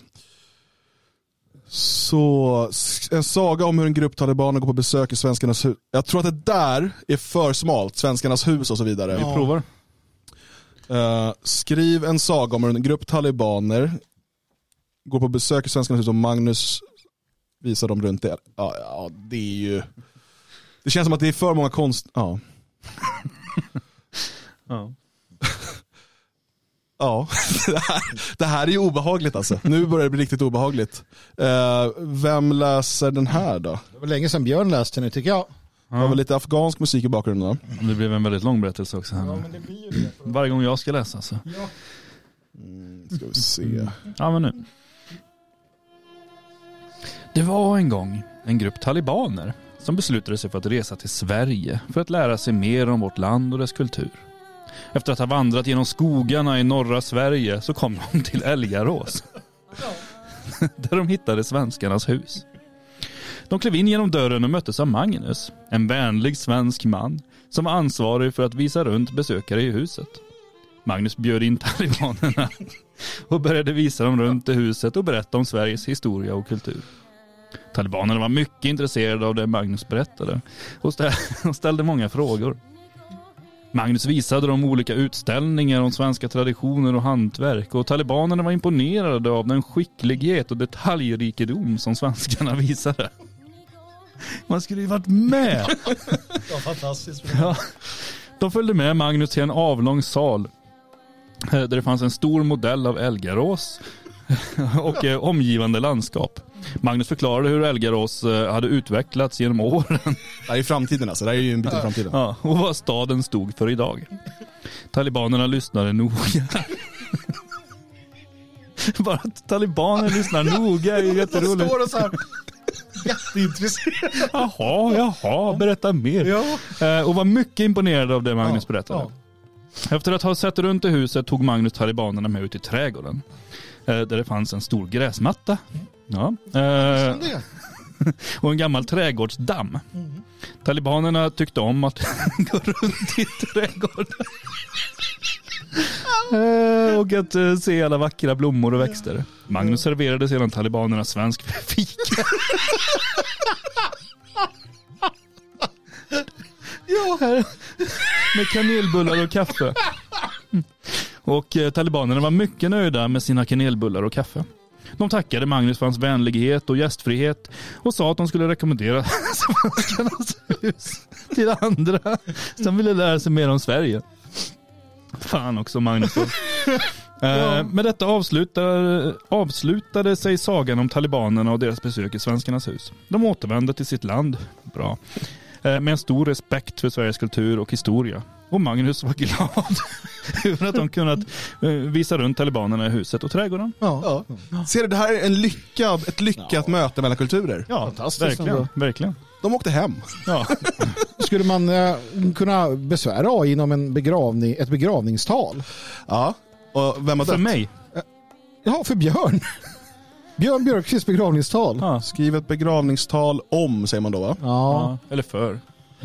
Gärna med svordomar. jag kommer läsa det här då. Med Ja. svordomar. Det här kommer också, ah, om, om du går hädan före mig Björn så kommer nog det här användas. Ja, ja men det är ju redan skrivet. Ja, Det, är ju, ja, det är redan det klart. tänker jättedumt. Och, Med svordomar lär jag till nu, så får vi se om den uppfattar det. ja. Den, vi. Eller om den tror att du heter Björn Björkqvist med svordomar. Det kan vara så. Den kommer uppleva Finns det det. någon kaffe kvar eller? Ja, Jajamän. det finns kaffe. Vi ska stå här länge till. Sätter på en kanna till. Ja.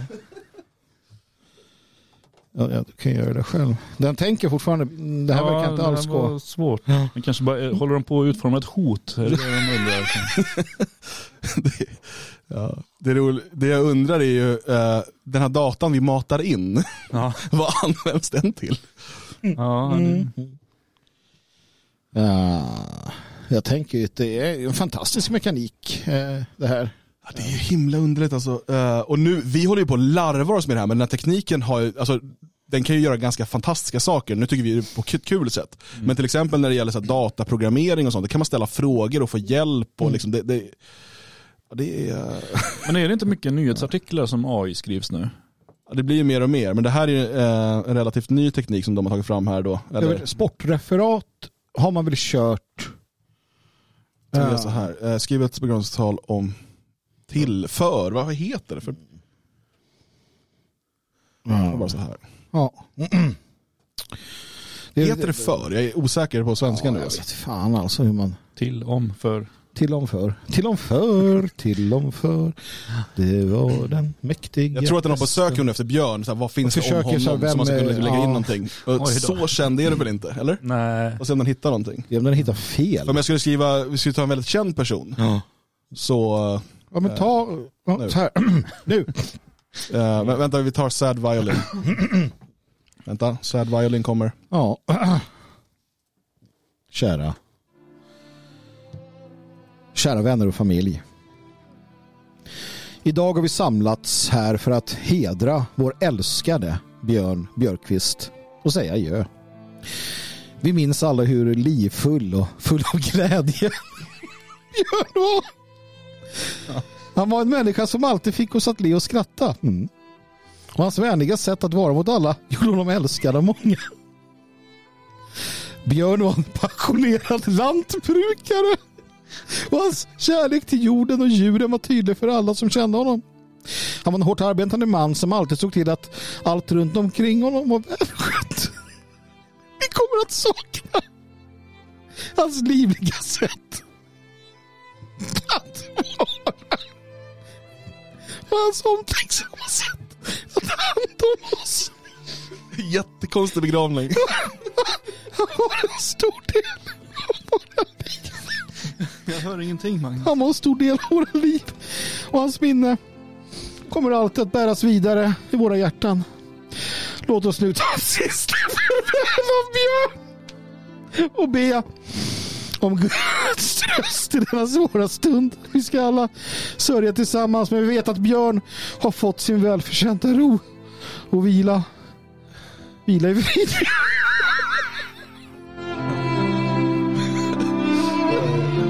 Jag, an- jag antar att det där var gråt och inte skratt Det var från, det från Magnus jag har gjort. Jag, jag har hållit ett A i begravningstal till min vän lantbrukaren Björn Björn Björkqvist.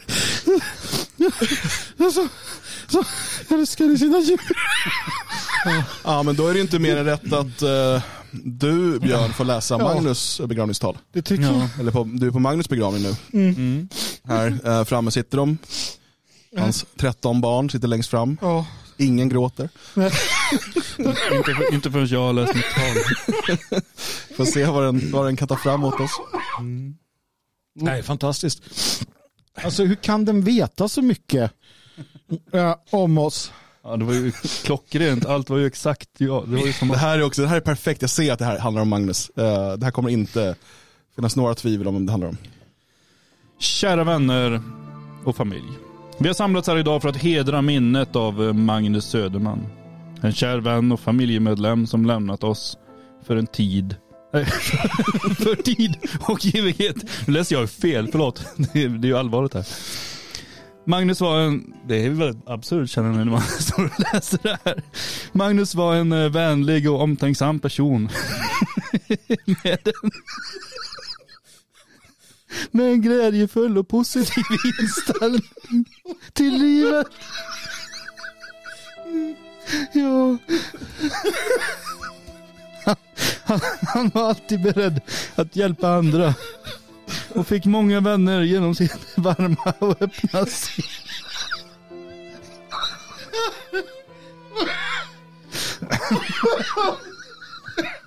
Det blir bättre. Det blir bättre. Han, han älskade naturen. Och tillbringade mycket av sin fritid med att vandra i skogen. Eller fiska i sjöarna.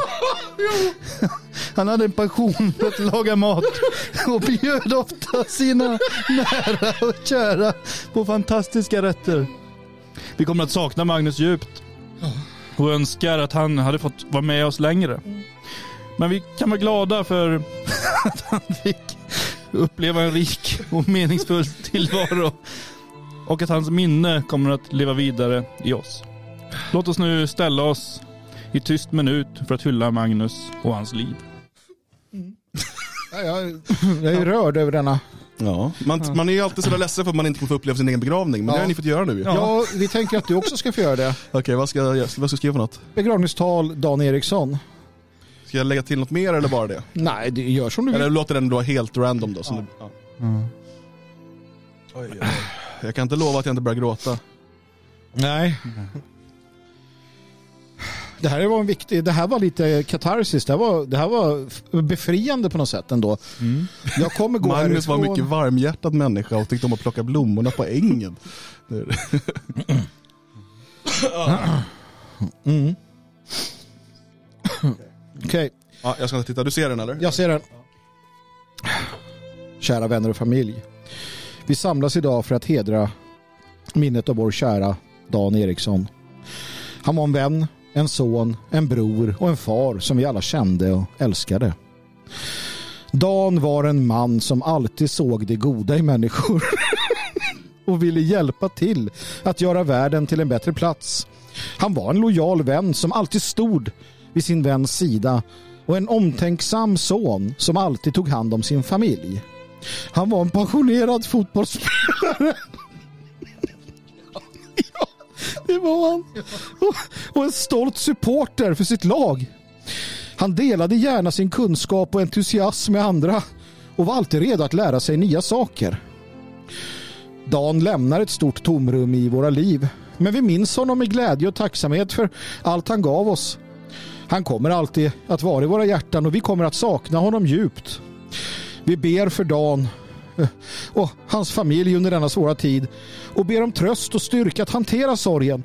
Låt oss nu respektera Dan och hans minne genom att hedra hans liv och minnen tillsammans. Uh, Alltså, din var ju... Ganska nära. Han var ju Ja. mer träffande får jag säga Ja. än våra. Det, ja. Fotbollsspelare, jag spelade ju fotboll från jag var 15. ja, det gjorde du ju. Menar, det var ju passionerat även om det inte var så bra kanske. Nej, däremot gillar du ju då äh, supporterkulturen. Ja, ja, och du delar ju gärna med dig av din visdom. Skriv... Så det här behåller vi. Det Ja, här, den, den kan vi nog använda. Han får, Ja. vi, kan, vi kan byta till ballett. Ska vi se. Så, skriv en berättelse om när Björn Björkqvist blev dömd för hets mot folkgrupp. Det var ett önskemål här. ja. Det, bara, det, kommer, läsa, det kommer komma en dom här bara. Och så blir det en dom efter den har läst upp kanske. Ja, kan det bli också. Eh, se. Prison sounds får du ta. Eh, så se, nu börjar den... Ska vi se vad som händer där. Det är Eh.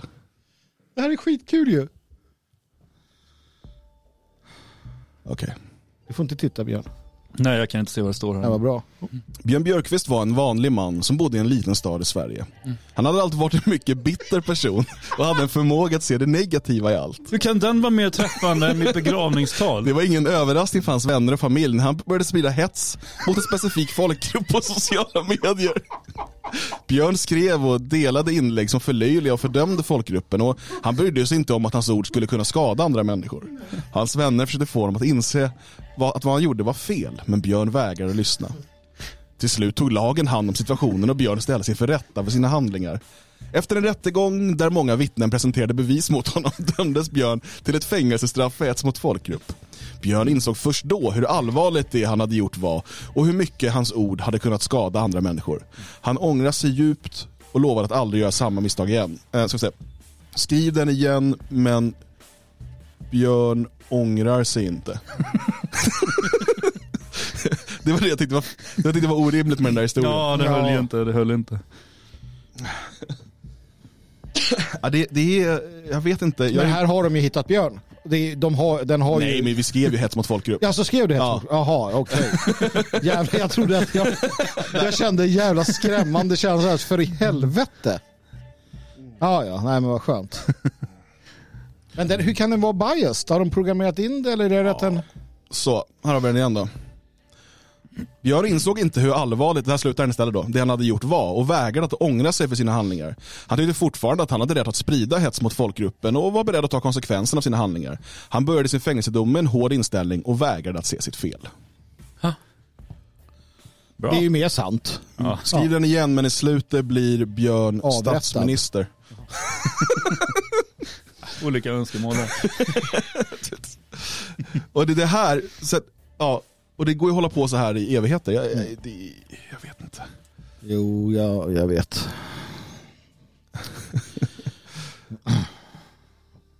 Eh, och då ehm, kommer det samma start här. Ska vi se. Ah, här gör att du ångrar dig fortfarande. Ja. Han ångrar sig djupt. Ja, efter att ha sonat sitt, straff gjorde Björn politisk karriär och blev till slut statsminister i Sverige. Han såg det som sin plikt att försöka göra världen till en bättre plats och arbeta för att motverka rasism och diskriminering. Erkänn att avrättning hade varit bättre Ja, än detta öde. Det var ju det jag förstod. Ja. Ja, Ja, herregud. Okej, ska vi ta någon mer eller börjar vi, hade- börjar vi Ja, vi tröttna? struntar i det här. Jag, jag, jag ska motarbeta vad allt jag har sagt. Precis. Ja. Eh, skriv en saga om hur Magnus Söderman startar en sekt som heter Magnus Härd och uppnår världsherravälde. Det här tror jag kan bli något som eh, logik bör ge ut. Och det kan också vara en sann saga. Får se om det här löser sig på något sätt. Man kan också, du såg någon som gjorde så här, man tar en låt och så säger man skriv om låten bla bla bla fast den handlar om. Jaha. det är alltså, Oj. Ja. Jag måste ju få adressen här sen. Att... nej. Okej, eh, vi... oj oj oj. Det här, eh, vem ska läsa den här? Ska vi se, Epic Music behöver vi.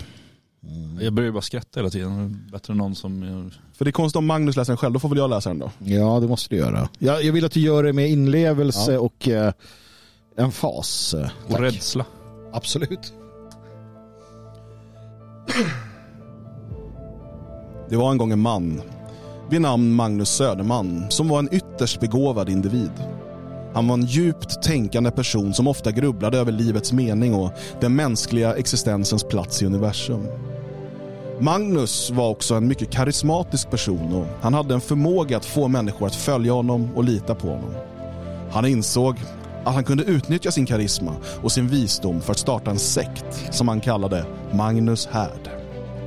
Med hjälp av sin förmåga att få andra att lyssna på honom lyckades Magnus snabbt värva många anhängare till sin sekt.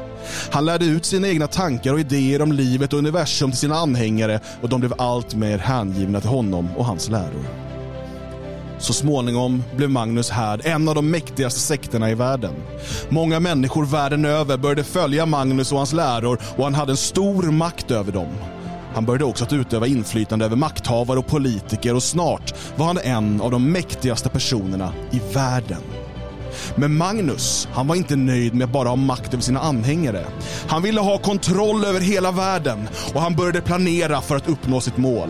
Han använde sin sekt och sina anhängare som verktyg för att ta makten över olika länder och snart hade han skapat ett världsherravälde där han stod i centrum. Men Magnus makt var inte ofelbar. Det fanns många som var missnöjda med hans regim och som ville se honom störtad.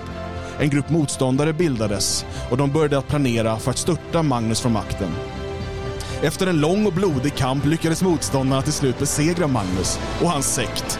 Magnus själv blev tillfångatagen och ställd inför rätta för sina brott mot mänskligheten. Han dömdes till livstidsfängelse och hans sekt sprids. Så slutade historien om Magnus Söderman och hans maktfullkomliga sekt Magnus Härd. Jag gillar den. Fantastiskt. Vad var det som hände där? Varför, den, den tog så här egna initiativ. Ja. Ehm, ja, den där var, den var eh, på många sätt och vis vacker, men framtiden är inte avgjord ännu. Eh, vi har kära lyssnare i Magnus Härd, Härdens folk. Vi har fortfarande möjligheten att eh, få ett annat slut på den här sagan. Bland annat genom att eh, svartsjukt värna vår härd och eh, jaga alla som säger emot oss, mig, eh, oss, er. Eh, Magnus Härd, eh, varje, varannan eh, helg. Lyssna på mig för mer information. Magnushard.se. Jag söker en säkerhetsofficer. Magnus Hard. Ja, magnushard.com, det blir något annat. Det är som eh, eh, vår gamla hemsida i fotbollen, ultraboys.se. Man skulle inte gå in på ultraboys.com kan jag säga.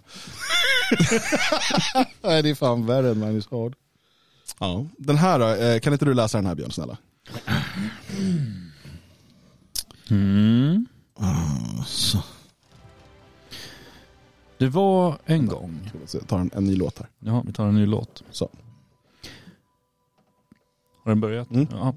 Det var en gång en stark och modig man eh, vid namn Magnus Söderman. Han var en riktig krigare och kände ingen rädsla inför de förrädiska politikerna som härjade i Rosenbad. Magnus hade sett tillräckligt med elände och förtryck i sitt land och bestämde sig för att agera. Han samlade sina trofasta män och beväpnade sig med den bästa rustning och svärd de kunde hitta. Tillsammans gav de sig iväg mot Rosenbad där de förrädiska politikerna höll till. De stormade in i det mäktiga slottet. slottet? Ja. och började en hård kamp mot de onda krafterna. Magnus och hans män visade ingen nåd och kämpade med all sin styrka. De tog sig igenom de förrädiska politikernas eh, försvar och till slut lyckades de besegra dem. De jagade ut alla förrädiska politiker ur Rosenbad och landet blev eh, fritt från deras onda krafter. Magnus och hans män eh, fick stort beröm för sina modiga handlingar och landet började återhämta sig efter allt lidande. Så eh, minnas Magnus Söderman som en riktig hjälte och en förebild för alla som vill bekämpa orättvisor och ondska. Den episka historien. Ja, jag, jag känner att vi är klara där. Uh, Vad hade du skrivit där? Okej, eh, det vill, vill du bra gärna. Du tänkte här såg du en möjlighet. vi skulle lägga till, vi glömde ju Piskon och Spikklubben, så jag, jag får läsa den här också en gång då, men nu kommer det... Eh, vi kör den som sista eller? Ja, eller, eller det här kan, vi kan ju hålla på. Ja, jag, jag orkar nog inte. Jag kan gå. Får du fortsätta. Okej. Okej. Eh, ska vi kanske ta istället en Epic Fantasy Music? Tror jag är bra. För det här är lite för sci-fi. Eh, här har vi någonting.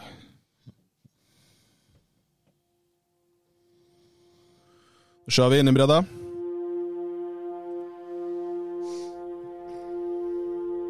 En gång i tiden, i den svenska huvudstaden Stockholm, bodde en ung man vid namn Magnus Söderman. Han var en modig och stark kar och hans rykte som en rättrådig och rättfärdig kämpe hade spridit sig vida omkring. En dag fick Magnus höra att en skara förrädiska politiker hade smugit sig in i det stora riksdagsbygget Rosenbad med onda avsikter att stjäla makt och rikedomar från det svenska folket. Magnus kunde inte låta det ske, så han gav sig iväg till Rosenbad med en hårdhänt beslutsamhet. När han kom fram till byggnaden möttes han av en stor grupp politiker som med blickar fulla av hat och avundsjuka stirrade på honom. Magnus var inte rädd. Han hade en piska och en spikklubba med sig och han var redo att ge sig på politikerna och jaga ut dem ur Rosenbad. Med ett kraftfullt rop satte Magnus sig i rörelse och med en hård och bestämd hand började han piska och slå politikerna. Han var en mycket skicklig krigare och han gjorde det omöjligt för politikerna att försvara sig mot hans attack. Efter en hård strid lyckades Magnus jaga ut alla politikerna ur Rosenbad och han kunde se hur de flydde i panik genom gatorna. Folket i Stockholm jublade när de fick höra vad Magnus hade gjort och han blev en stor hjälte i deras ögon. Han hade räddat landet från de förrädiska politikerna och hans ryktbarhet spred sig vida omkring. Magnus Söderman var en stor och modig krigare och hans hjältemod och rättrådighet fick alla att se upp till honom. Han var en riktig svensk hjälte och hans saga lever vidare i historien som en varning om vad som kan hända om man ger sig på det svenska folket. ja. Ja.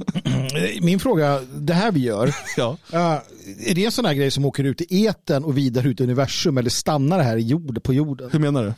Man pratar ju om radiosändningar som hamnar ute i världen. Liksom. Eller de åker ut i rymden du vet, och kan plockas upp. Jag, bara ser, Ja, det- jag ser framför mig nämligen hur, hur så här, någon, någon fiende galax hör om den här hjälten Magnus Söderman på Ja, jorden. jag tänker att vi ska också skriva en sång Känner- om den svenska folkhjälten Magnus Söderman.